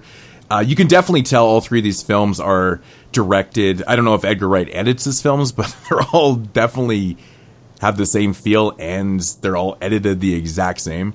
A lot Yeah, of they- they long. a lot. There's a should be- long take in There- every film. there's A so signature- much similarities in all three of these films. It's sign- crazy. signa- signature long take. Yes, in each one long takes, movies. but um, one thing you notice that's very prevalent in all three of these films is the way the editing is. That really kind of fast paced. Mm-hmm. It's almost like a setup to a joke. You know what I'm saying? I don't know what the particular name is for that type of editing style, but it's definitely used in all three films. the where- jigsaw editing style. no, it, it's like it's. it- but he said the editing almost is. It's almost like a character in itself. It's almost like a prelude to the joke. Sometimes in all three of these films, it's like that really fast pace, and then it kind of sets up the joke, and it's very prevalent. Like you can tell he's got his own type of style of film. Oh, these films feel very similar. Very, very similar. Um, but yeah, first up here from 2004, the infamous Shaun of the Dead.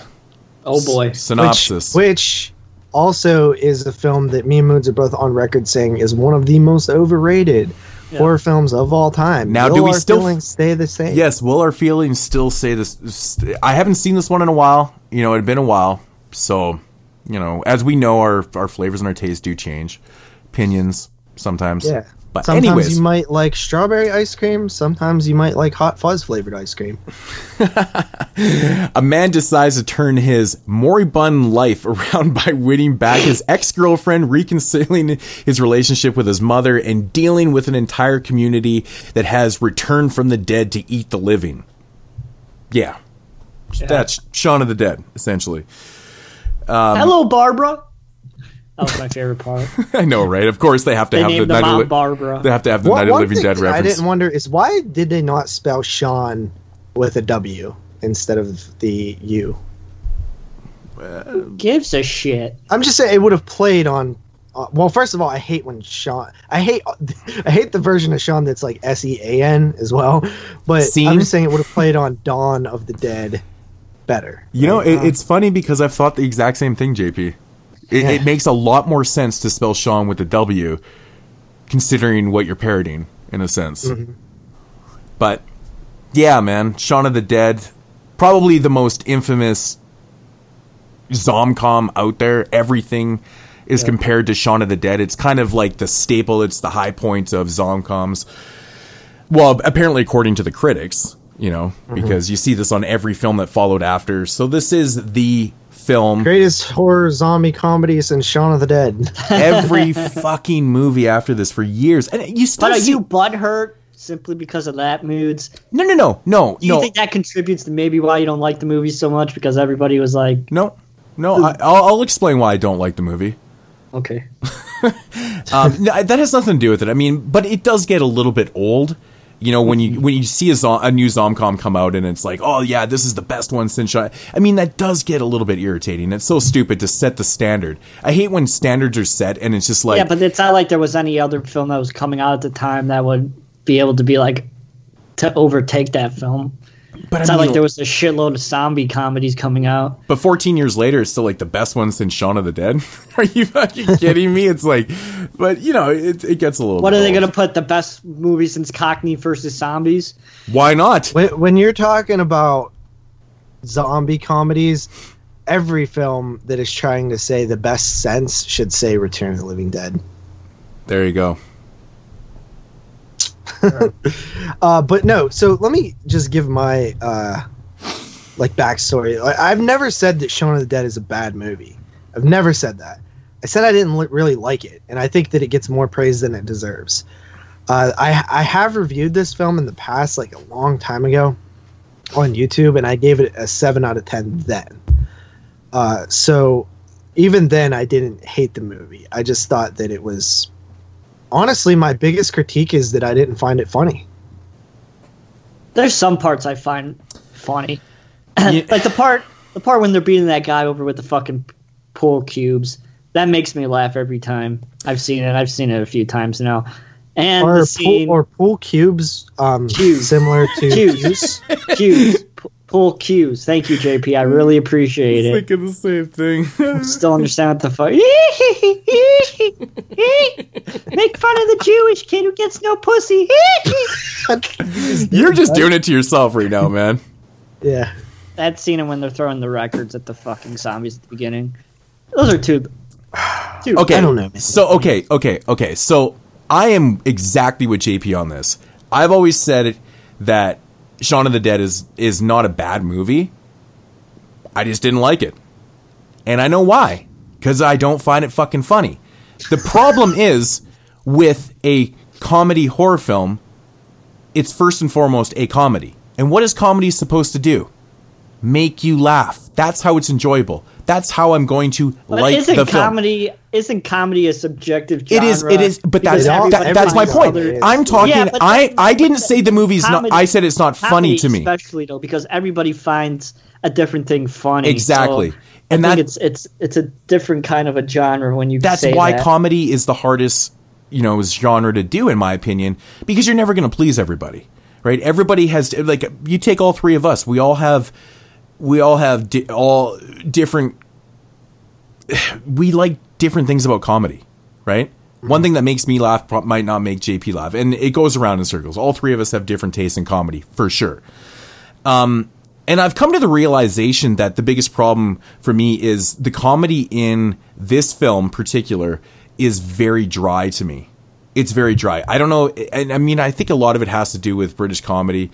Um, it's very, very hit and miss with me. It's been hit and miss with me forever. I used to like, you know, some British stuff back in the day, but I do find the comedy a very acquired taste, and it's not Well, then you particularly like Revenge of Billy the Kid. it's not particularly for me. I I understand Yeah. the jokes, I get it, and I understand what they're trying to do a lot of the time, but it's just not funny. Like I mean, and it's it's also there's a disconnect too with some of the the terminology and shit. Like there's a point in the film where you know um, Simon Pegg's character uh, Sean he gets he has like an ink stain on his on his shirt, and they keep calling it you you got a, you got a little bit of red there. They're calling it a red stain and shit. I'm like, just fucking say ink. It's fucking from a pen. You know, it's shit. It's shit like that, man. You got something red They on say you. They say you got red on your shirt. You got It's red- not you got- something red. Yeah, It's but just it's- you got red on you. Yeah, it's like you got, ink, but everybody knows what But I that's feel from. like that's what those characters would say, like, because they're not for the sure. smartest characters. Even his mom, you could tell, is in this smart. I, I just think it's the way that British people s- say you have something on you. It's just exactly. But you know, but We it, just it's don't not it. just. It's not like just. we don't get. I'm gonna phone you. oh my god. Or, Give or a grade fucking- eight. Oh my god, they said that on Roseanne the other fucking. Anyways, um, But but they said phoning context. in, different context. well, not really. I'm yeah, gonna like you, like like you. Pho- Jeremy phones in his performance on the show. Different than actually making a phone call. I'm gonna phone you. Whatever. If you want to, if you think it's But- different. but no, okay, so- but anyways, um, th- I mean that's that's one part of it. I mean, when a comedy is, you know, when you have a film like this, it's meant to be funny.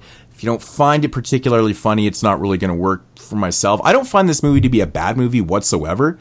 You know, um, it's definitely filmed well. It's acted well. I think the the comedic approach is on point for the people that find this type of comedy funny. It's definitely going to be a great, you know, it's going to be a better film. Um, my I other think like all three of these are like that though. honestly, dude, it, okay, Simon Pegg, his characters in these films, like he plays three totally different type of characters, right? And you know, and no, in, in this no, one, I think I think his characters Get in- outta here. Don't- I This think one- his characters in Shaun of the Dead and The World's End are more similar than what No. They're completely no, this movie, he's kind of, he's kind of like a normal He's a dude. basic he's a little normal bit, guy in this movie. yeah, he's kind of like a normal, uh, kind of nerdy, you know, normal dude. He's very just, he doesn't stick out at all, is what his type of character is. In the second film, he's straight edge to the point where it's annoying, right? He's that character that, you know, he's that guy that's going to do everything by the book. But it, but And- isn't In every the funny third film, he's a movie like complete slacker who he's a is slacker a asshole. He fucking hustles his friends, and he's funny in that movie because he's he's kind of a dick, but he's funny. Um, but he's my least favorite out of the three in that movie. but anyways, you know, this movie right here obviously is a take on Dawn of the Dead, right? Uh, I, I think one of my one of the other issues I have with this movie too is just the storyline. I wish they had have gotten to the Winchester a lot faster in this film, and I know I've said this before, and I still truly believe that. I think the whole narrative leading up to them getting there is kind of lame. I mean, Sean is a pussy. he gets dumped by his girlfriend and he decides, hey man, you know, there's a zombie apocalypse right now, so I'm gonna, you know, truck my way across fucking London while there's a zombie apocalypse. At this point, they know what's going on. To go and save his girlfriend that just dumped his ass. At this point, wouldn't you be like, I don't give a fuck about you. I'm going to save Mm. myself right now. Fuck, really? This is what's on your mind? You're going to save the girlfriend that just dumped you on your ass because you're a fucking loser. I understand his mentality. Hey, if I go save my girlfriend, I'll get her back type thing. But you're jeopardizing your life. It's fucking stupid. And I honestly think that the journey, the whole journey and everything that happens in between is too long before they get to Winchester. I think the best stuff in this movie is the stuff that happens at, at the bar. I think that's kind of entertaining and stuff. Okay, But- so um, I will say that I like this movie more this time watching it than I had previously. Uh, I'm still not super high on it, but I think that I liked certain aspects about this film this time than I did the other times, and, and one of them is like the the bromance between Sean and the character of Ed, uh, Nick Mhm. Frost's character. I think Nick Frost steals the show in this particular film. I think he's. I don't really like Sean. I didn't really like Simon Pegg honestly before I watched these three. I, films. I still don't. He's still not my favorite, to be honest with you. but but Nick Frost is really funny. You should see really Into is. the Badlands. He's fucking awesome in that show. Yeah, I've seen him. I've seen him in Attack the Block, and he's good in that as well. I've literally Uh, only ever seen Simon, Simon Pegg in these three movies. That's all I have no, no, to I'm go talking on. about Nick Frost. I'm not talking about. Oh, I, I, maybe even Nick Frost. I don't think I've ever seen him in anything else except for. You've these. never seen Attack the Block? Oh yeah, he is. Oh, that's right. Yeah, I've seen Attack the Block. Okay, Watch Into Yeah. the Badlands. that's right. I, yeah, I forgot about that. But I, I kind of really enjoyed that aspect of this film this time. I like these two characters together. Um, not even these two characters, these two actors together, because they do it again and again. Uh, But and I I they think just that's have major chemistry. And and of they, course, they it- really do. yeah, And I think that I think when you have any duos, you know, like Cheech and Chong or you know, I just think like when you Bill and Ted. when you see one, you instantly think of the other. Mhm. Even though like oh you'll be watching Star Trek and fucking Simon Pegg's there and to be like where's Nick Frost? I want to see fucking This- Nick Frost. out of the three films, their you know their relationship, they're almost they're similar in characters in this one, where the other two films they're like polar polar opposites. You know, yeah, I, I think this is Yeah. probably the most similar they are, especially in the World's Yeah. End. Like they are so fucking Yeah. polar opposite in that film. It's ridiculous. Well, But, it- it's uh, funny when you look at Ed's character in this one, Nick Frost, and then you look at him in The World's End, completely different portray Yeah. like portrayals of a character, which is cool because it shows his range as an actor. They both kind of do that. Well, Simon Pegg, go- they're- I find they're, they're all three characters are so different. And Ed, Mhm. of course, and Nick Frost characters are all different too. That's one thing I particularly liked about these films is that even Yeah. though they're very similar in construction and feel and look and style and everything, the characters are so different. You know, they still managed to pull off three separate films. It's kind of cool. I think it was pretty interesting. So I think with all three of these movies, we should say what our favorite gag was. So, JP, what was your favorite gag? in this movie, Yeah. Oh, I think my favorite gag is when you see the beginning of the film and Sean kind of meanders through life. Uh, and he walks over to his, you know, convenience store, and he trips over that Yeah. that thing walking up onto the sidewalk, and he basically get, gets to his job, and then he does the exact same thing during the zombie apocalypse, and it just showcases like routine and doing the same thing over and over again and being oblivious to the world. And I think that was a really good gag because not only does it is it kind of funny because there's all these zombies in the background and stuff like that, but he just doesn't notice them.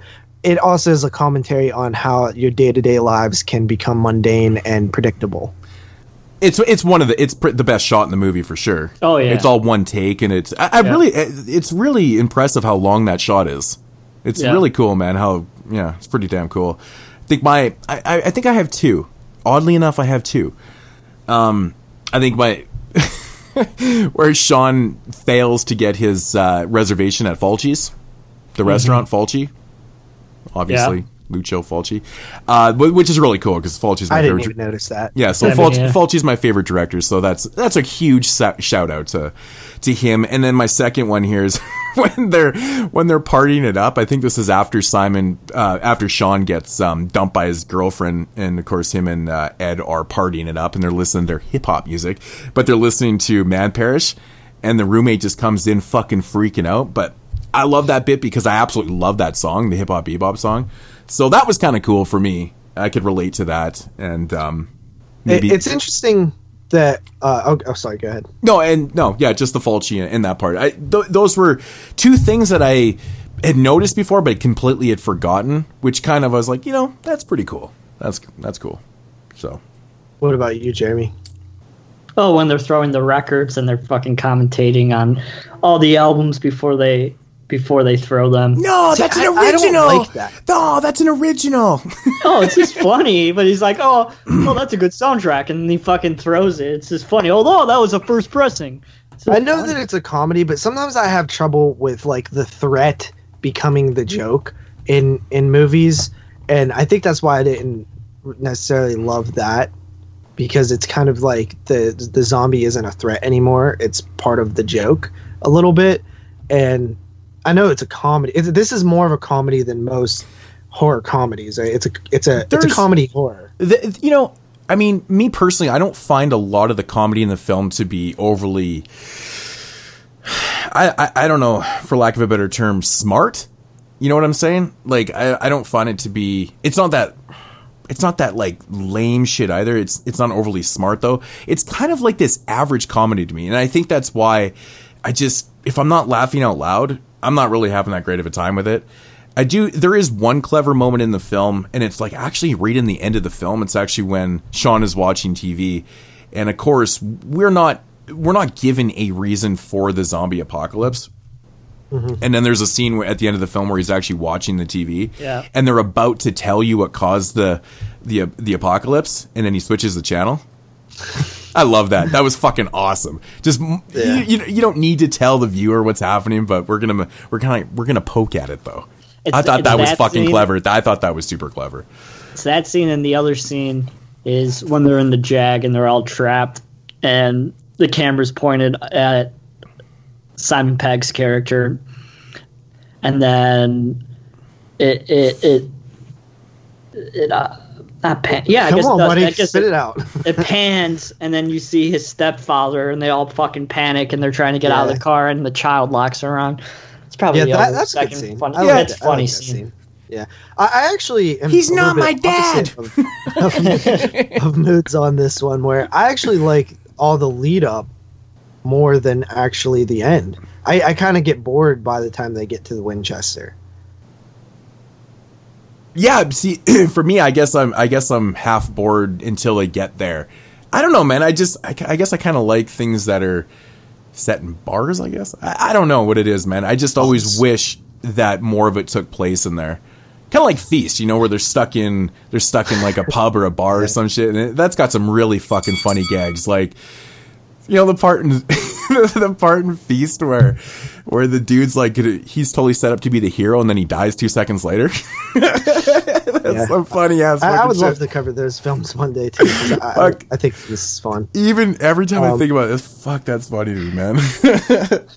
but yeah, I mean, I don't have a ton to say on this film, really. Well, I Uh, mean- also, I should throw this out there. We watched, I watched these movies like two weeks ago because Two and a half weeks for me. Last week, so they're not the freshest in my memory. Shaun of the Dead, I've seen a couple times, so I can talk about that one a little bit better than maybe the next two. Just throwing that out there that the quality might might not be as good, but I was not rewatching all three of these. okay, here's here's an example of something that I thought was kind of lame too. Is when uh, when they're on their journey, they've they've managed to get you know the girlfriend and you know a couple other people tagging along. and That's shit the like worst that. scene in the movie. Yeah, and then well, they're and they all pass each other in the backyard.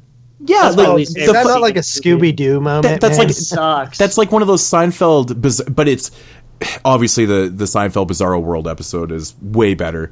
But that's that kind of reminded me of that though. It's like they see It's the been mirror done images. a million times. The Scooby Doo, the the fucking Bizarro images of yourself. I'm like, ah, it's like cringeworthy. How many it's cartoons, and different cringeworthy things to have me. you seen in that in, in that context? I've seen that type of scene so many damn times.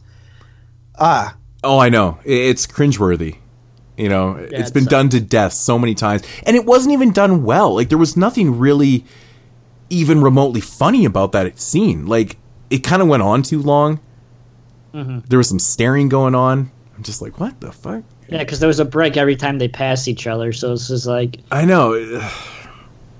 I don't know, man. See, I like I like little things where Sean's mom's name is Barbara, the Fulci thing. I like little things like that. You know, that's Yeah, because cool. there's that there's that uh they're coming we're coming to get you, Barbara, or something like that. yeah, yeah. Did you catch that? The uh Yep. Nick says Nick Frost character says, We're coming to get you, Barbara.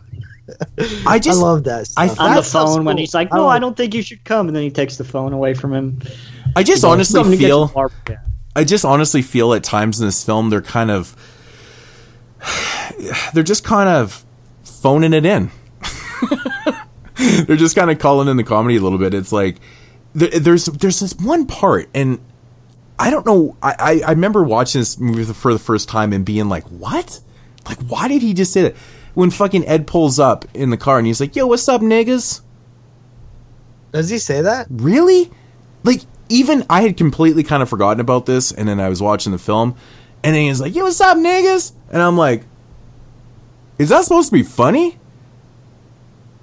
i'm like Yeah, that's not that fucking was- funny at all it doesn't it, it's like in the context it makes no sense whatsoever like, I don't know. Yeah, it just makes him seem like a fake it does it, it's just it's it, it's Yeah, but doesn't he feel like that though? I don't know, man. Doesn't but he like, feel like that kind it's of also who he's talking to, and like, you know, it's like Sean's mom's there. He's calling her a nigga. Like, what? I don't know, man. I, I find that whole scene to be just very oddly placed, and I don't get You it. You should have said, "What's up, Saggins?" yeah, man. It's, that's, see, that's funny. You, know, you gotta throw it like I don't know, man. Because there's nothing shocking about the film. They're never trying to. They're, ne- they're never trying to cross that bridge of being shocking and you know doing shock value shit and stuff. And you're just gonna throw n bombs out there in an all white cast. What? Yeah, it just seems like it, you're right. It 100. percent I totally had forgot about it, but yeah, out of place as fuck.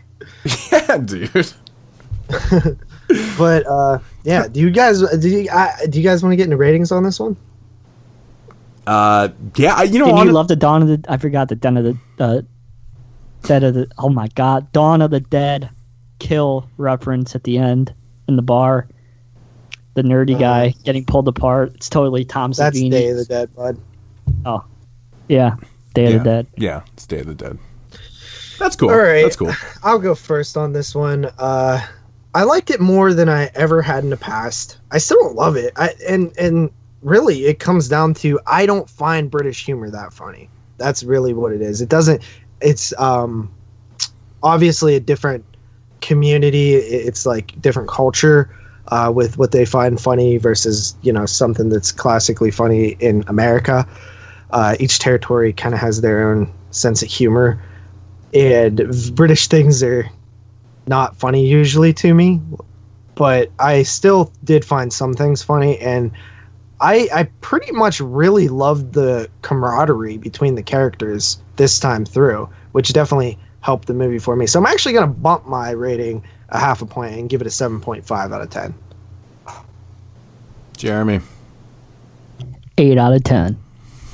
Yeah, I figured I'd probably be the lowest on this one. Um, again, comedies are supposed to make me laugh. This one really doesn't. It's got some pretty cool nods and, and shout outs and stuff like that. There is a little bit of cleverness. I really just, I, I can't stand the journey in this film. And what it really comes down to, I- I'm with JP. I'm just not, I guess I'm just not a big British humor fan.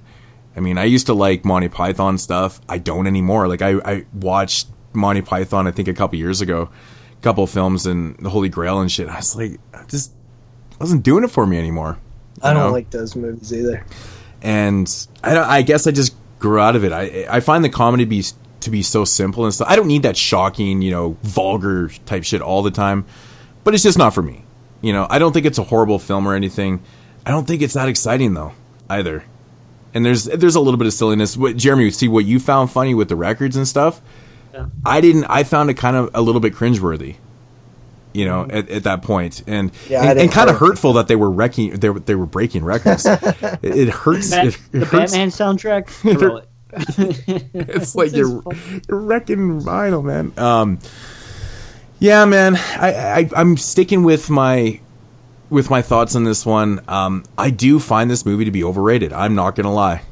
It's it's definitely overrated. I, I think there's a lot funnier zomcoms that came after this, and I still think they put out better ones than this one. There's one. ones better that came before it too. and before it, yes, Return of Living Dead. Fuck you, Zach. It's amazing. Um, but I am going to stick with my original rating, which is six and a half out of ten. That was what I originally gave it, and you know I don't hate this movie by any means. It's just, it's it's just not funny. The only the, it just annoys me That's the that problem. people talk about it as like you know top three greatest of all time zombie comedies, and and not only that, top five greatest zombie films of all time too. I hear that a lot, you know, in there, and I just it blows my mind, and that's It's- why I've it- always kind of had a little little dislike for the movie in general. What zomcoms are these people watching that this is in the top three, and Warm what Bodies. zombie films are they watching that is in the top three? Warm bodies. yeah, I guess if you saw Warm Bodies uh, twice, yeah. Fuck man. Bet you Andrew Schroeder gives that a 10 out of 10. I don't know. Do they even like these movies? I don't know. That just seems like a movie he would like. But I don't know, man. There's a lot better zombie film. I, I just don't understand the appeal, I guess.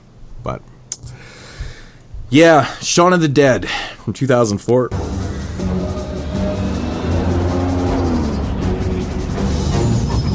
Do we need the dog? it's not the dog we need. I just had you know, I ain't Charlie Long, I couldn't see the view anymore. Was he Mombo? Right. What did he say? Said as his edge, huh? He only chopped him down because he couldn't see the view no more. What's he longer? What did he say? He said an edge is an edge. He only chopped it down because it spoilt his view. What's Reaper moaning about? Right. Look, I appreciate your position, Mr. Webley, but you can't go around chopping down other people's hedges without permission. I suppose. I suppose. Yes, I suppose. Thank you. All right. All right. Moving along here into 2007. Also directed by Edgar Wright, which we've mentioned before. He directed all three of these films. I don't need to be repetitive. Uh, with Hot Fuzz. Yes. Quick little synopsis. A skilled London op- London police officer is transferred to a small town that's harboring a dark secret. Yep. Ratings? 9 out of 10. so hot, hot fuzz. Um, yeah, man. So you know we get uh, same cast here. Edgar Wright, Simon Pegg, or not Edgar Wright. We got fucking what's his name? Nick, Nick Frost. Frost. Nick I don't know why I always call him Edgar Wright. It's funny. Uh, you know, completely different roles, man. Simon Pegg is this straight edged. He's actually so fucking straight edged as a police officer that in London, his superior officers actually demote him because they're make because he's making them look bad. the storyline is actually kind of fucking funny. Simon Pegg is such a damn good cop. He makes everyone look so bad. He gets demoted He to this small ass town to be a police officer. Yeah. and so when he gets there, shit seems pretty normal in the town, maybe a little quirky and odd. But then bodies start mounting up, and now he has to really kind of put the pieces together to figure out what in the fuck is going on in this small ass town. This is such a better the, film. The, the film is kind of shot eerie uh, when he gets to that town and stuff too, which I, I like. Um, the- surprisingly, surprisingly, this one is my favorite one, and this is the one I was interested in the least because I I literally thought like first of all, Hot Fuzz just sounds dumb to me. Uh, the title of the film, and I truly I, I remember seeing trailers, and I always remembered the tr- part where they're jumping over the fences and and uh, Nick Frost's character just that shows up in the every film, too. Yeah, a little bit, but No, it does. Shaun of the Dead. It, it, it he uh, Nick Frost, and I mean uh, Simon Pegg jumps over the fence. This film, Nick Frost goes through the fence. You know what it does, actually? It and totally Nick does. Fro- and Simon Pegg goes through the fence in the next one. That's right. I, I didn't. I, I thought you meant in other felt like it's No, in something. all three lot of of these, yeah, no, no, you're right. the You're right. Yeah. Okay, but uh, I, I this one the cover like this film looked marketed to me like a pure like just buddy cop action comedy, and it's not like that at all. Really, like it, it's it's kind of darker. Murder mystery. Yeah, it's Yeah. a murder mystery, and I I was so surprised by this one. First of all, It's I kind of it a giallo in a sense. mo- yeah, it, no, it is. I actually like this one from the very first scene when uh when Simon Pegg is listing off all of the you know youngest cadet graduate like you know all this stuff these accomplishments that he did.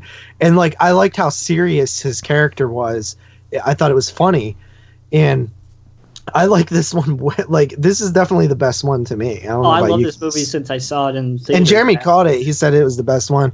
And i was like i, I didn't call it. I just seen all of them in the theaters, and this was the best one. No i'm saying you said that it was in the chat and then i was like unsure i, I Uh, my butt hurt would have been you. hurt if you didn't like this movie. Yeah. It. I just it would have hurt really bad.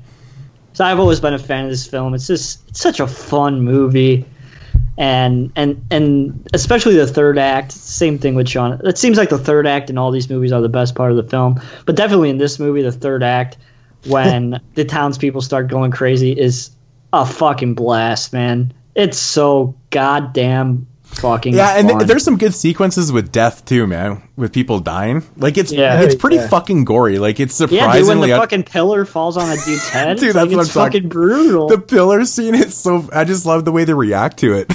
like yeah, they're like, oh, okay, yeah, I mean that's that's an accident. it's just another accident. Just another accident. Somebody's fucking head gets cut off in the car. Oh, it's just an accident. See, that shit was funny to me, man. How everybody was pretty much brainwashed and just convinced that everything that happens there is, you know, it's just it's fact of life. She man. fell on her just- shears. It's an accident. It's an accident. this shit was fucking funny to me, man. I was, I like, oh man, I hadn't seen this movie in years, and it, it's still kind of, it really held up to me, man. It was funny as hell. It's funny as I, I love the writing in this film is really good though, like the just how he kind of pieces everything together, and I don't know, man. It's just, it's so much more entertaining, even for a two-hour film. You know, it's still Oh, it it's, it kind of holds its pace, man. It really does. Yeah. It's surprising. Um, and there, there's funny shit in this film, like when, when you know Simon Pegg's character is named Nicholas Angel, and there's this sequence where he makes the papers and they spelled his name wrong, and they, they spelled Angle. it Angle, and Angle. everyone's calling him Angle, and I don't know, I was Wh- fucking which dying. is funny. I remember I had a girl named Angel work for me, and the first first day that she worked, when I first put her on the schedule, I spelled her name as Angle. well, of course you did. but it's just shit like that. It was making me laugh. But a lot of supporting characters, like you know the other officers and shit, they're just they play those brainwashed fucking morons so perfectly. It's not like Yep. it's not over the top. You know, it still allows itself to we be have kind of clever. problems. Yeah, The gold guy showed up again. what I like yeah, about it, I like the small town feel where like that's Yeah. the biggest damn problem. And then when he fucking shows up at the guy. end and he's like in the same fucking pain and like his facial expression is the same, but he's fucking in the well with all the dead bodies. it's so funny. It's fucking Isn't funny. this scene where they're I think they're at the I don't know, like graveyard or whatever with the small the small city? That shit trips me the fuck out. E- Like I remember when I first watched this film I was like, "What the f- what the fuck? They're they're all of a sudden huge." Oh no, it's just like a little model city. that shit fucked me up again. I was watching, I was like, "Damn, that's trippy" because it looks so good. You know, they built like this model city and they're fucking having this fight in there. It's just- I don't know. It's just like very very odd moment in the film, but it's favorite clever, though, gag? Um, I know mine right away. I don't know, man. I like a lot of the references when they're watching Yep. when they're watching Point Break and fucking Bad Boys and shit, and like Fucking shooting his gun in the air. yeah, dude. I I thought that scene was really funny. The scene when he falls on the spike is hands down the funniest scene in the movie. That one's good. Too. I too. think so. Yeah, It's I, I would it's the agree with best moment in the film. and then when he's fucking in the police car and it's still through his fucking mouth. Oh, it's so fucking funny. Kills me every time I see it. I did like Oh, the I like the so pillar fun. thing too. The pillar thing was really funny too. Oh my like that whole like the actual He's like, death was "Ow." funny, but the whole sequence after is really funny too. It's good. It's good. Uh, it was uh, the, another thing that was funny was um when he pulls that dude over for speeding, mm-hmm. and he's and he's um like, what the hell does he well, do? We wanted to see what the accident was. Yeah. And then uh, what else is really funny in this one?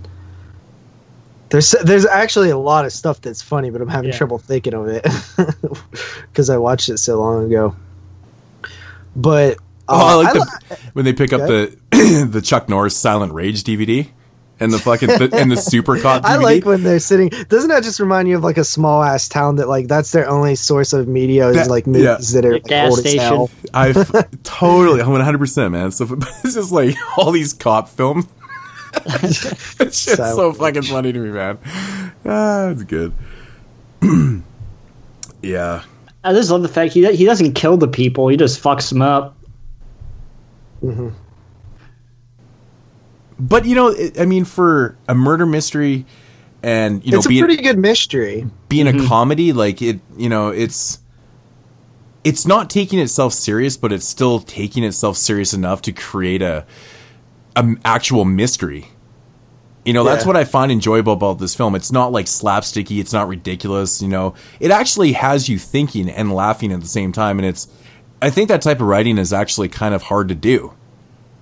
Right? Mm-hmm. To keep you interested for 2 hours in a mystery and not actually figure it out. It, it's pretty that's impressive to me, man. I, I give this film a lot of props. Yeah, Filled I with love fun the, I love the mystery aspect of the film. I just love it The because Giallo reference is interesting. I didn't think about it until you said it. but yeah, yeah. No, and it definitely kind Yeah, of it's, is. it's a Giallo. I think that, you know, not only Especially only because the murders are kind of brutal too. You know. Uh huh. fucking shit.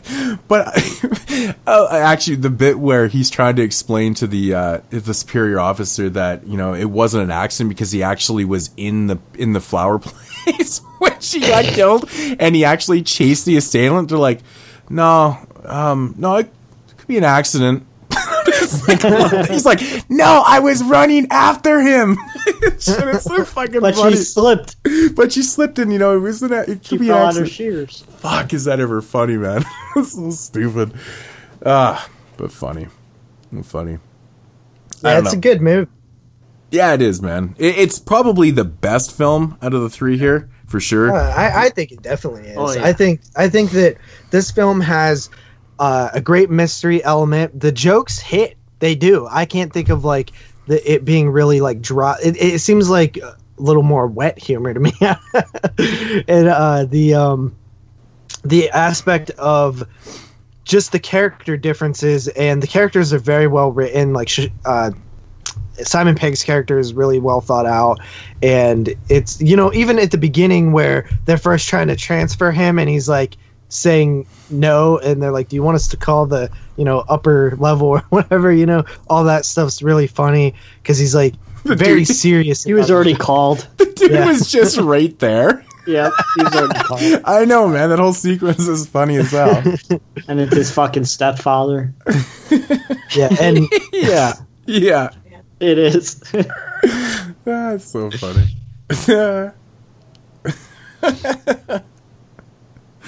Ah, it's fucking yeah, good shit, the, man. the the mystery aspect, um, the wrap up, like everything, every the gore, the the amount of violence in this film, definitely very solid. I just like small little subtle jokes like I just like the end when they're in the fucking grocery store and they're fucking fighting the guys behind the deli counter, and there's like they literally like shoot like 800 rounds and nobody gets fucking hit. It's just like a four minute sequence of them just fucking going after these guys behind the counter. Oh yeah, they're totally It's making funny. fun of like you know just Yeah, typical '80s action shootouts. films. Yeah, not reloading and not hitting anybody. Yeah. I, I just like subtle things like when they're at the police station and one of the officers is like, "Oh, it's eleven thirty. It's lunchtime." it's just so matter of fact, right? Like they take their lunch at eleven thirty. They're fucking cops, man. like what and then the, the, fuck is the that? female cop who they all like say derogatory things about, but it's like totally acceptable. 'cause Yeah. It's an does it too. officer. Yeah, He's an officer too. exactly. so funny.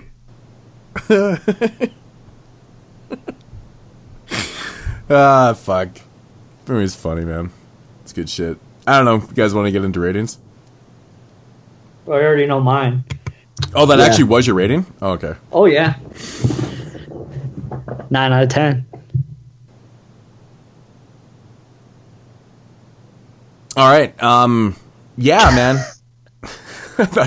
I just I thought JP was gonna go, but um, Yeah, man, this, this is such a fun film. I, I forgot how much fun this shit was. It's dark, but it's like it's not to the point where it's like, oh, you know, kind of cringeworthy darkness. It's good mystery, man. It's a really, really well done film with lots of fucking fun characters, man. It's not just the, the leads in this one that are fun. It's like everybody is a fun character. That's what really separates this one from the other film. I think the other Shaun of the Dead, is, the supporting characters are so fucking lame in that movie. Like Four yeah, Eyes, like Shaun's girlfriend, and like the comedy with his dad's okay, but like the rest of the characters are kind of weak. Oh, besides fucking the two, yeah, four characters. four eyes, who's obviously in love with his girlfriend and shit like that. Mhm. Fuck, and the other chick that's just like there. I don't know, man. it's Yeah. like so lame, super super lame characters. But this one has none of that. Like all the supporting characters in this film are fun. You know, they say say funny shit all the time and just quirky, man. It's it's really good. I'm with Jeremy, nine out of ten. This one's it's a fucking blast. Yeah, I, I really enjoy this one as well. I was super surprised. This one was definitely uh, my favorite of the bunch. Spoiler alert on the third film, but I just think that even though I, I can't say like a ton about it, I feel like this film's a little hard to review as well as just it's loose in my memory. Watched It's like a reviewing a giallo. It's like watching. Yeah. It's like reviewing a giallo because you don't want to give all the fine details away because if you haven't seen it, Yeah. you're fucking essentially Uh, ruining everything. Yeah, but uh, I, I definitely enjoyed it, you know. And when I was watching it, I was like, man, this movie is good because I had skyped with Brandon the night before, and he's like, I hope you like that movie. I think he, I think you'll enjoy it. And I was didn't think I would at all, just because I didn't know it was this kind of movie. Uh, and I, I liked it a lot, so I came in at eight point five on this. Oh man, half a point from the Hall of Fame. Dude, no, three three nines aren't uh, uh, twenty eight. What's three? What's nine times three? Twenty seven. Isn't it- I'm pretty sure that's a whole point of twenty eight. Twenty. Jesus Christ! Man, how many times have we fucking went through this shit, man? It's twenty eight.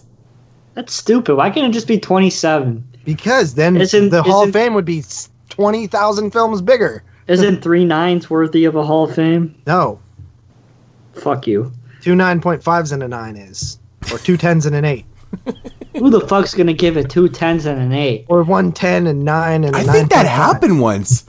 No, Didn't it no, happen? it hasn't happened, and that was what I was worried about. No, no, no, no, no, no, problem, no. No, it did. problem- not not an eight, but like I think you gave a film an eight and a half, and it made the Hall of Fame. Yeah, yeah, it, it did. Yeah, but my, m when I designed the criteria, I brought to you guys, hey, what do you think of this? And I said, I don't think a film should ever be able to get a seven point five and make the Hall of Fame. That's why it's 20, 28. because there should never be a situation in which it a seven point five can get in. Yeah, no, we debated about this, and that that completely makes sense, right? An eight is you still have to have three relatively high high ratings for it to be into the Hall of Fame, which is the best of the Yeah. best, right? because if it was 27 a film could essentially get in with a 10 a 10 and a 7 Yeah, that's five. twenty-seven. yeah to 7 yeah What are, what are the chances that like what are the chances it's that low chances but the fact is it's possible and i don't like it Oh well, it's my po- it's possible if Derek's on the show. Yeah no and it is it is and i know that there's other films too that i would give a 7 that you, you guys would give a 10 or at least moods would give a 10 What what Such film? as? What possible film could I be given a ten to? You're giving a seven to? I, ca- I couldn't. I honestly couldn't think of one. demons i don't know what'd you give demons no, Uh, nine and a half, I believe.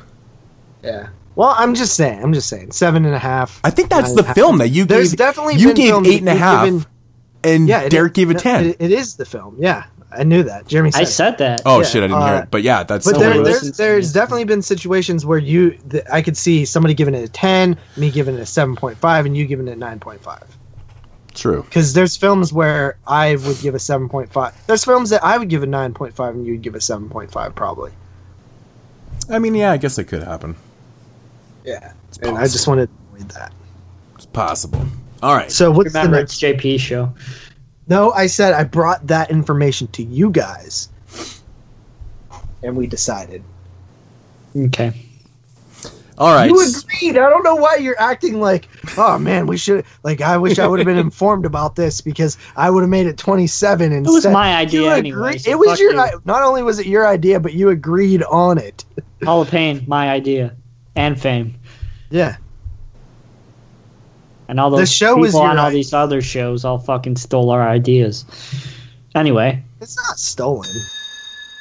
Have you got any plans for dinner at all? Tonight, we will be partaking of a liquid repast as we wend our way up the Golden Mile, commencing with an inaugural tankard in the first post, then onto the old familiar, the famous cock, the cross hands, the good companions, the trusty servant, the two headed dog, the mermaid, the beehive, the king's head, and the hole in the wall for a measure of the same, all before the last bittersweet pint in that most fateful terminus, the world's end. Leave a light on, good lady, for though we may return with a twinkle in our eyes, we will in truth be blind. Drunk. All right, so moving into the year of 2013 with the third film in the trilogy called The World's End. And we've got the same we've got the same people in this one. And actually we've got some guys from uh, Hot Fuzz actually in this one too, I believe. From Hot Fuzz.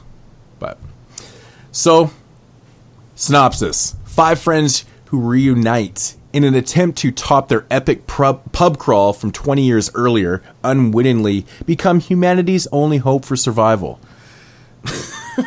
okay. this one gets old after a while, I have to say. So this one right here, I'd actually never seen before. This was a first time watch to me. I don't know why I'd never checked it out. I just really did not. I, I wouldn't say I didn't have interest. I owned it. I fucking had it.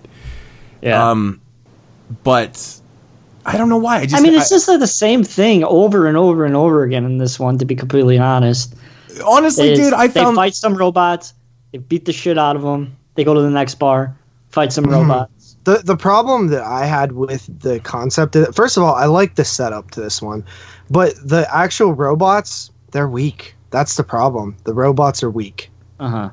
They're lame. The way their head explodes and blood, the blue blood. It's just they're not. They're just cartoony. I don't understand the whole blue blood thing.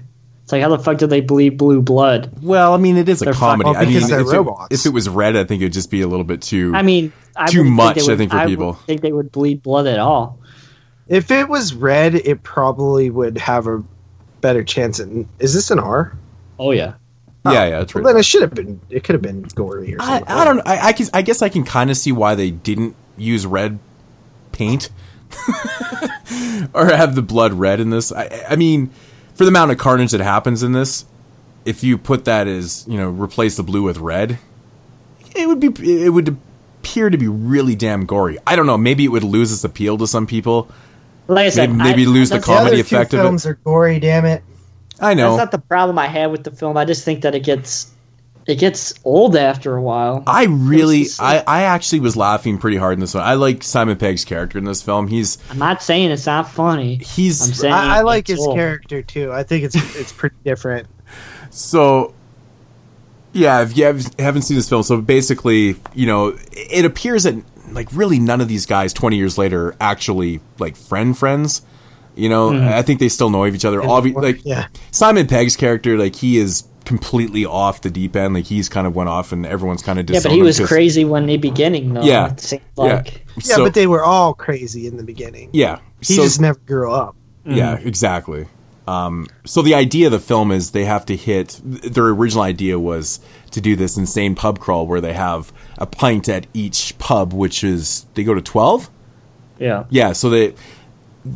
So yeah, it's a twelve pub journey, and they have one pint at each jour- at each pub, and then that's what they did. But they failed their first attempt. I think they got through like ten of them or something like that, and they failed. So twenty years later, now they're all res- they're grown up. They're well, most of them are grown up, anyways. Everyone has these respectable jobs, and so what we have is we have Simon Pegg's character. He is kind of sitting in this uh, rehabilitation group, and he has this epiphany. It's an. AA class. Yeah, it's an AA class, and he has this epiphany, and he's like, "Fuck." He hears a story from one of the other people in there, and he's like, "Fuck this, man." He's like, "I, I need to finish this. What we started." So he gets the gang back together. Of course, they're all kind of not really fully on board with this. Uh, Nick Frost character now, twenty years later, is doesn't drink.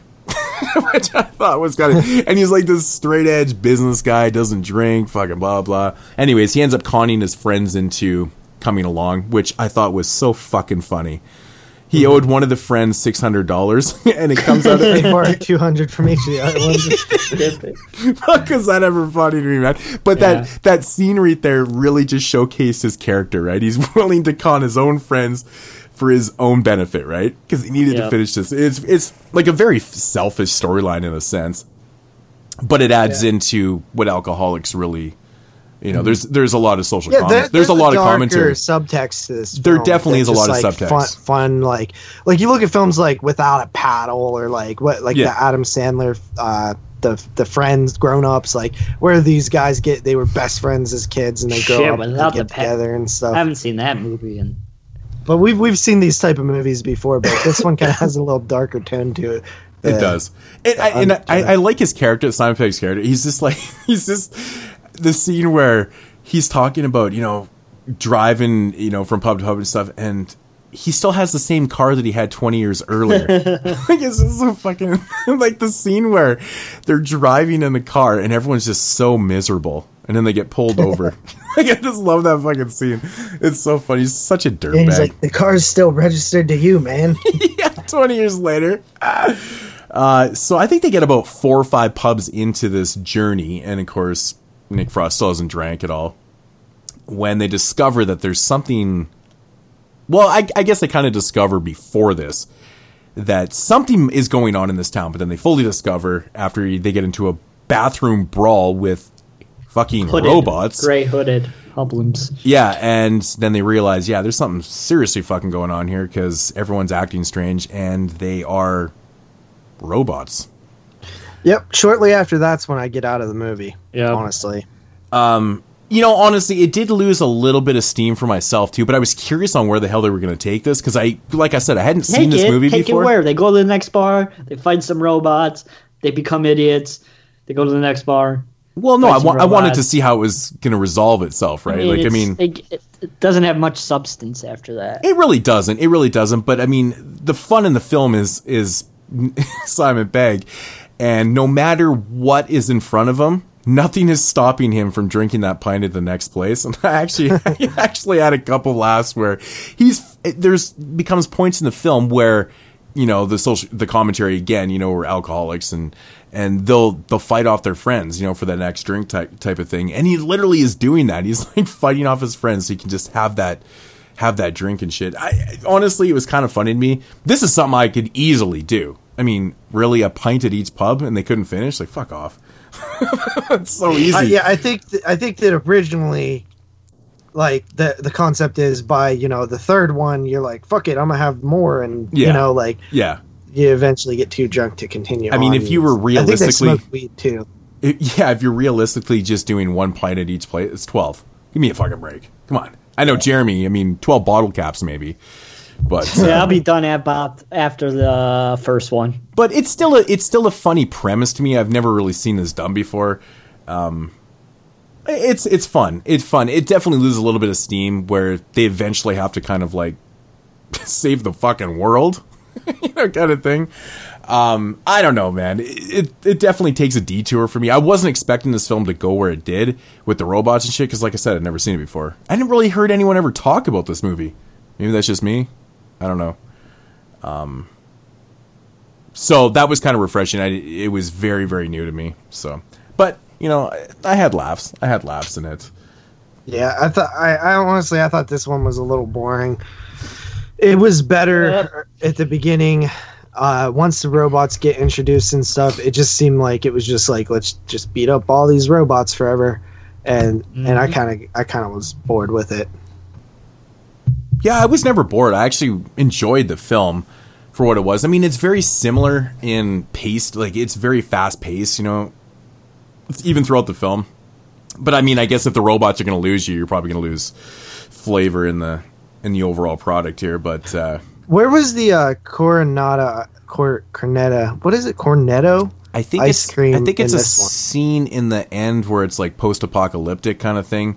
Oh, and yeah, yeah. and then there's a Did have a good ending. there's a rapper. Yeah, rapper the ending was cool. a rapper actually flies onto the uh, onto the fence. The hood of the car. Oh yeah. yeah, yeah, Oh, okay. Yeah, I think I was where- about to say because I, I know that they're referenced a couple times in Hot Fuzz and then the Shaun of the Dead one.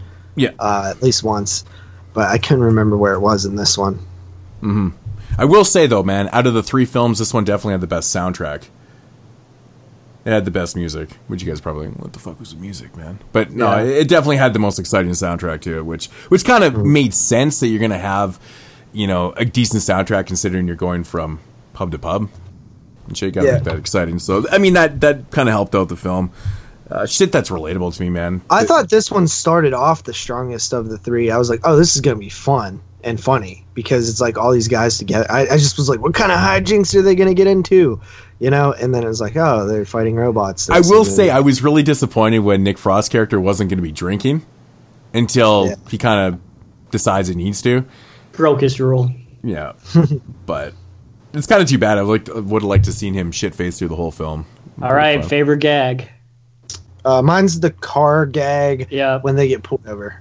Yep, me too. which honestly isn't that great which kind of kind of hurts the movie overall. That one and, and when they go and they're like, oh, they franchised all these pubs and all the pub the the first Yeah, two that was pubs pretty the funny. same. Yeah, The franchise and the pub.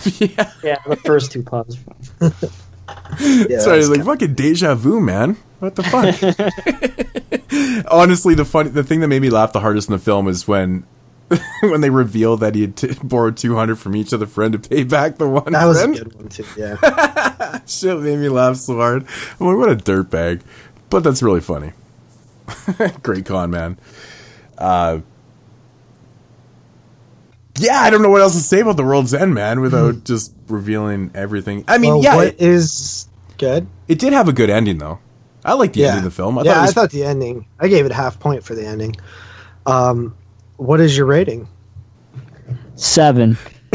moods is turn Um, honestly, man, I really enjoyed this film. I understand, you know, for you guys losing a little bit of steam and shit, but I, I was, I was laughing through the whole thing. I think it's because of Simon Pegg's character and just how big of a dirtbag he was and just how dedicated and motivated he was to finish all 12 of those pints. It was kind of make me laugh. I guess I can kind of relate to it because I like to drink. I, I like to drink beers. Oddly enough, I'm not drinking right now, but I guess because it's Sunday. I guess that's never really stopped me before, has it? But um, I don't know where I'm going with this. But anyways, I don't know. I just had a lot of fun with it. I thought it was an interesting premise. It went to a place where I wasn't expecting it with robots and saving the fucking world and shit. Uh, I got a little bit. I will say, you know, with the the whole battle with the girl between friends and shit. I just ugh, things like that, man. They get thrown into the mix sometimes. They're so overplayed and just so run of the mill. It, it just felt like it was run of the mill to me and shit. And I was like, uh, you know, it was love interest subplots and shit. I just I could do without. But I had a lot of fun with this one, man. I'm coming in at eight. I thought it was a blast. yeah uh i i didn't think it was a bad movie just didn't i i like the other two better i came in at seven out of ten on this one Yeah. You know, I kind of figured that both you guys would come in lower on this one than me. Yeah. It's probably not surprising. Is it's probably not that surprising to you that I came in higher. mm, I don't know. This one, it was I just, actually expected all three of us to come in the lowest on this one, but guess not. Hmm. Um, Seven, eight, yeah, nine. it, it was a pretty, it was a, it was a pretty cool trilogy. I, I, I like these characters together. I like the uh, concept of these movies. I think that they could make more of them, honestly. Um, I don't think the World's End did that well, so yeah, that's probably why it's not a quadrilogy. yeah, we need less of quadrilogies, anyways, man. Whatever happened to good old fashioned trilogy? Back to the Future, There's not too many left. Yeah, I know. Back to the Future is one of them. especially in horror. There's not too many left. Yeah, there's a part for it. Devil's everything, man. Gonna be the new one. Yeah, and I'd always said that should have been a damn trilogy. So we'll see. We'll see how it goes. Anyway, that's Yeah, it. That's it. That is it for episode 134 Blood and Ice Cream Trilogy. I actually kind of like that title, gotta say. Sounds refreshing and gross at the same time. I mind it. Anyways, man, uh, hope you guys enjoyed the show. Uh, make sure to drop us some emails or give us a phone call. drop us a voicemail. We haven't really done those in a while. I know for longest because time, it never works. I know for the longest time that we Works weren't replying to, but you know, it's back up on the air. It's it's live. It's live. So drop us a line, give us a call, drop us a email, wh- however you want to get in contact with us. I kind of miss doing the the questions. So, you guys have any questions? Drop us a line. Jeremy, take us out of here. Ex- ex- except for not next week or the week after. Well, we'll we'll eventually get to them. Maybe maybe we'll let them build up. Yeah. and then shoot all over your face. All right, thank you everybody for listening to episode 134 of the 22 Shots of Moods and Horror podcast. As always, if you want to follow the full-time Blue Jays fan Moods, you could do so at youtube.com slash moods. That's right. 616. And if you want to follow JP, you could do so at youtube.com slash double shot J. If you want to follow this part-time Cubs fan, you could do so at youtube.com slash NES Roller 22. And that isn't true. And as always, if you have any questions, you can leave us a voicemail at 724 426 6665. And you can leave us a question at our email at the 22 shots of moods and horror at gmail.com. It's 22 shots of moods a and d horror at gmail.com. Join us on the Facebook page, facebook.com, search bar 22 shots podcast, and make sure you don't have a funny name or I will block you. And as always, please follow us on Twitter at twitter.com slash 22 shots podcast. And please help support the show and get the sand sucked out of my vagina. But remember, we will not be doing any requests. Patreon.com slash 22 shots podcast. That should do it, everybody, for episode 134 of the 22 Shots of Moods and Horror podcast. We'll be back next week with a review of what seems to be the breakout horror film of this year, A Quiet Place. So stay tuned for that, folks, and that shall do it. Should talk to you guys next week. See you guys. Deuces.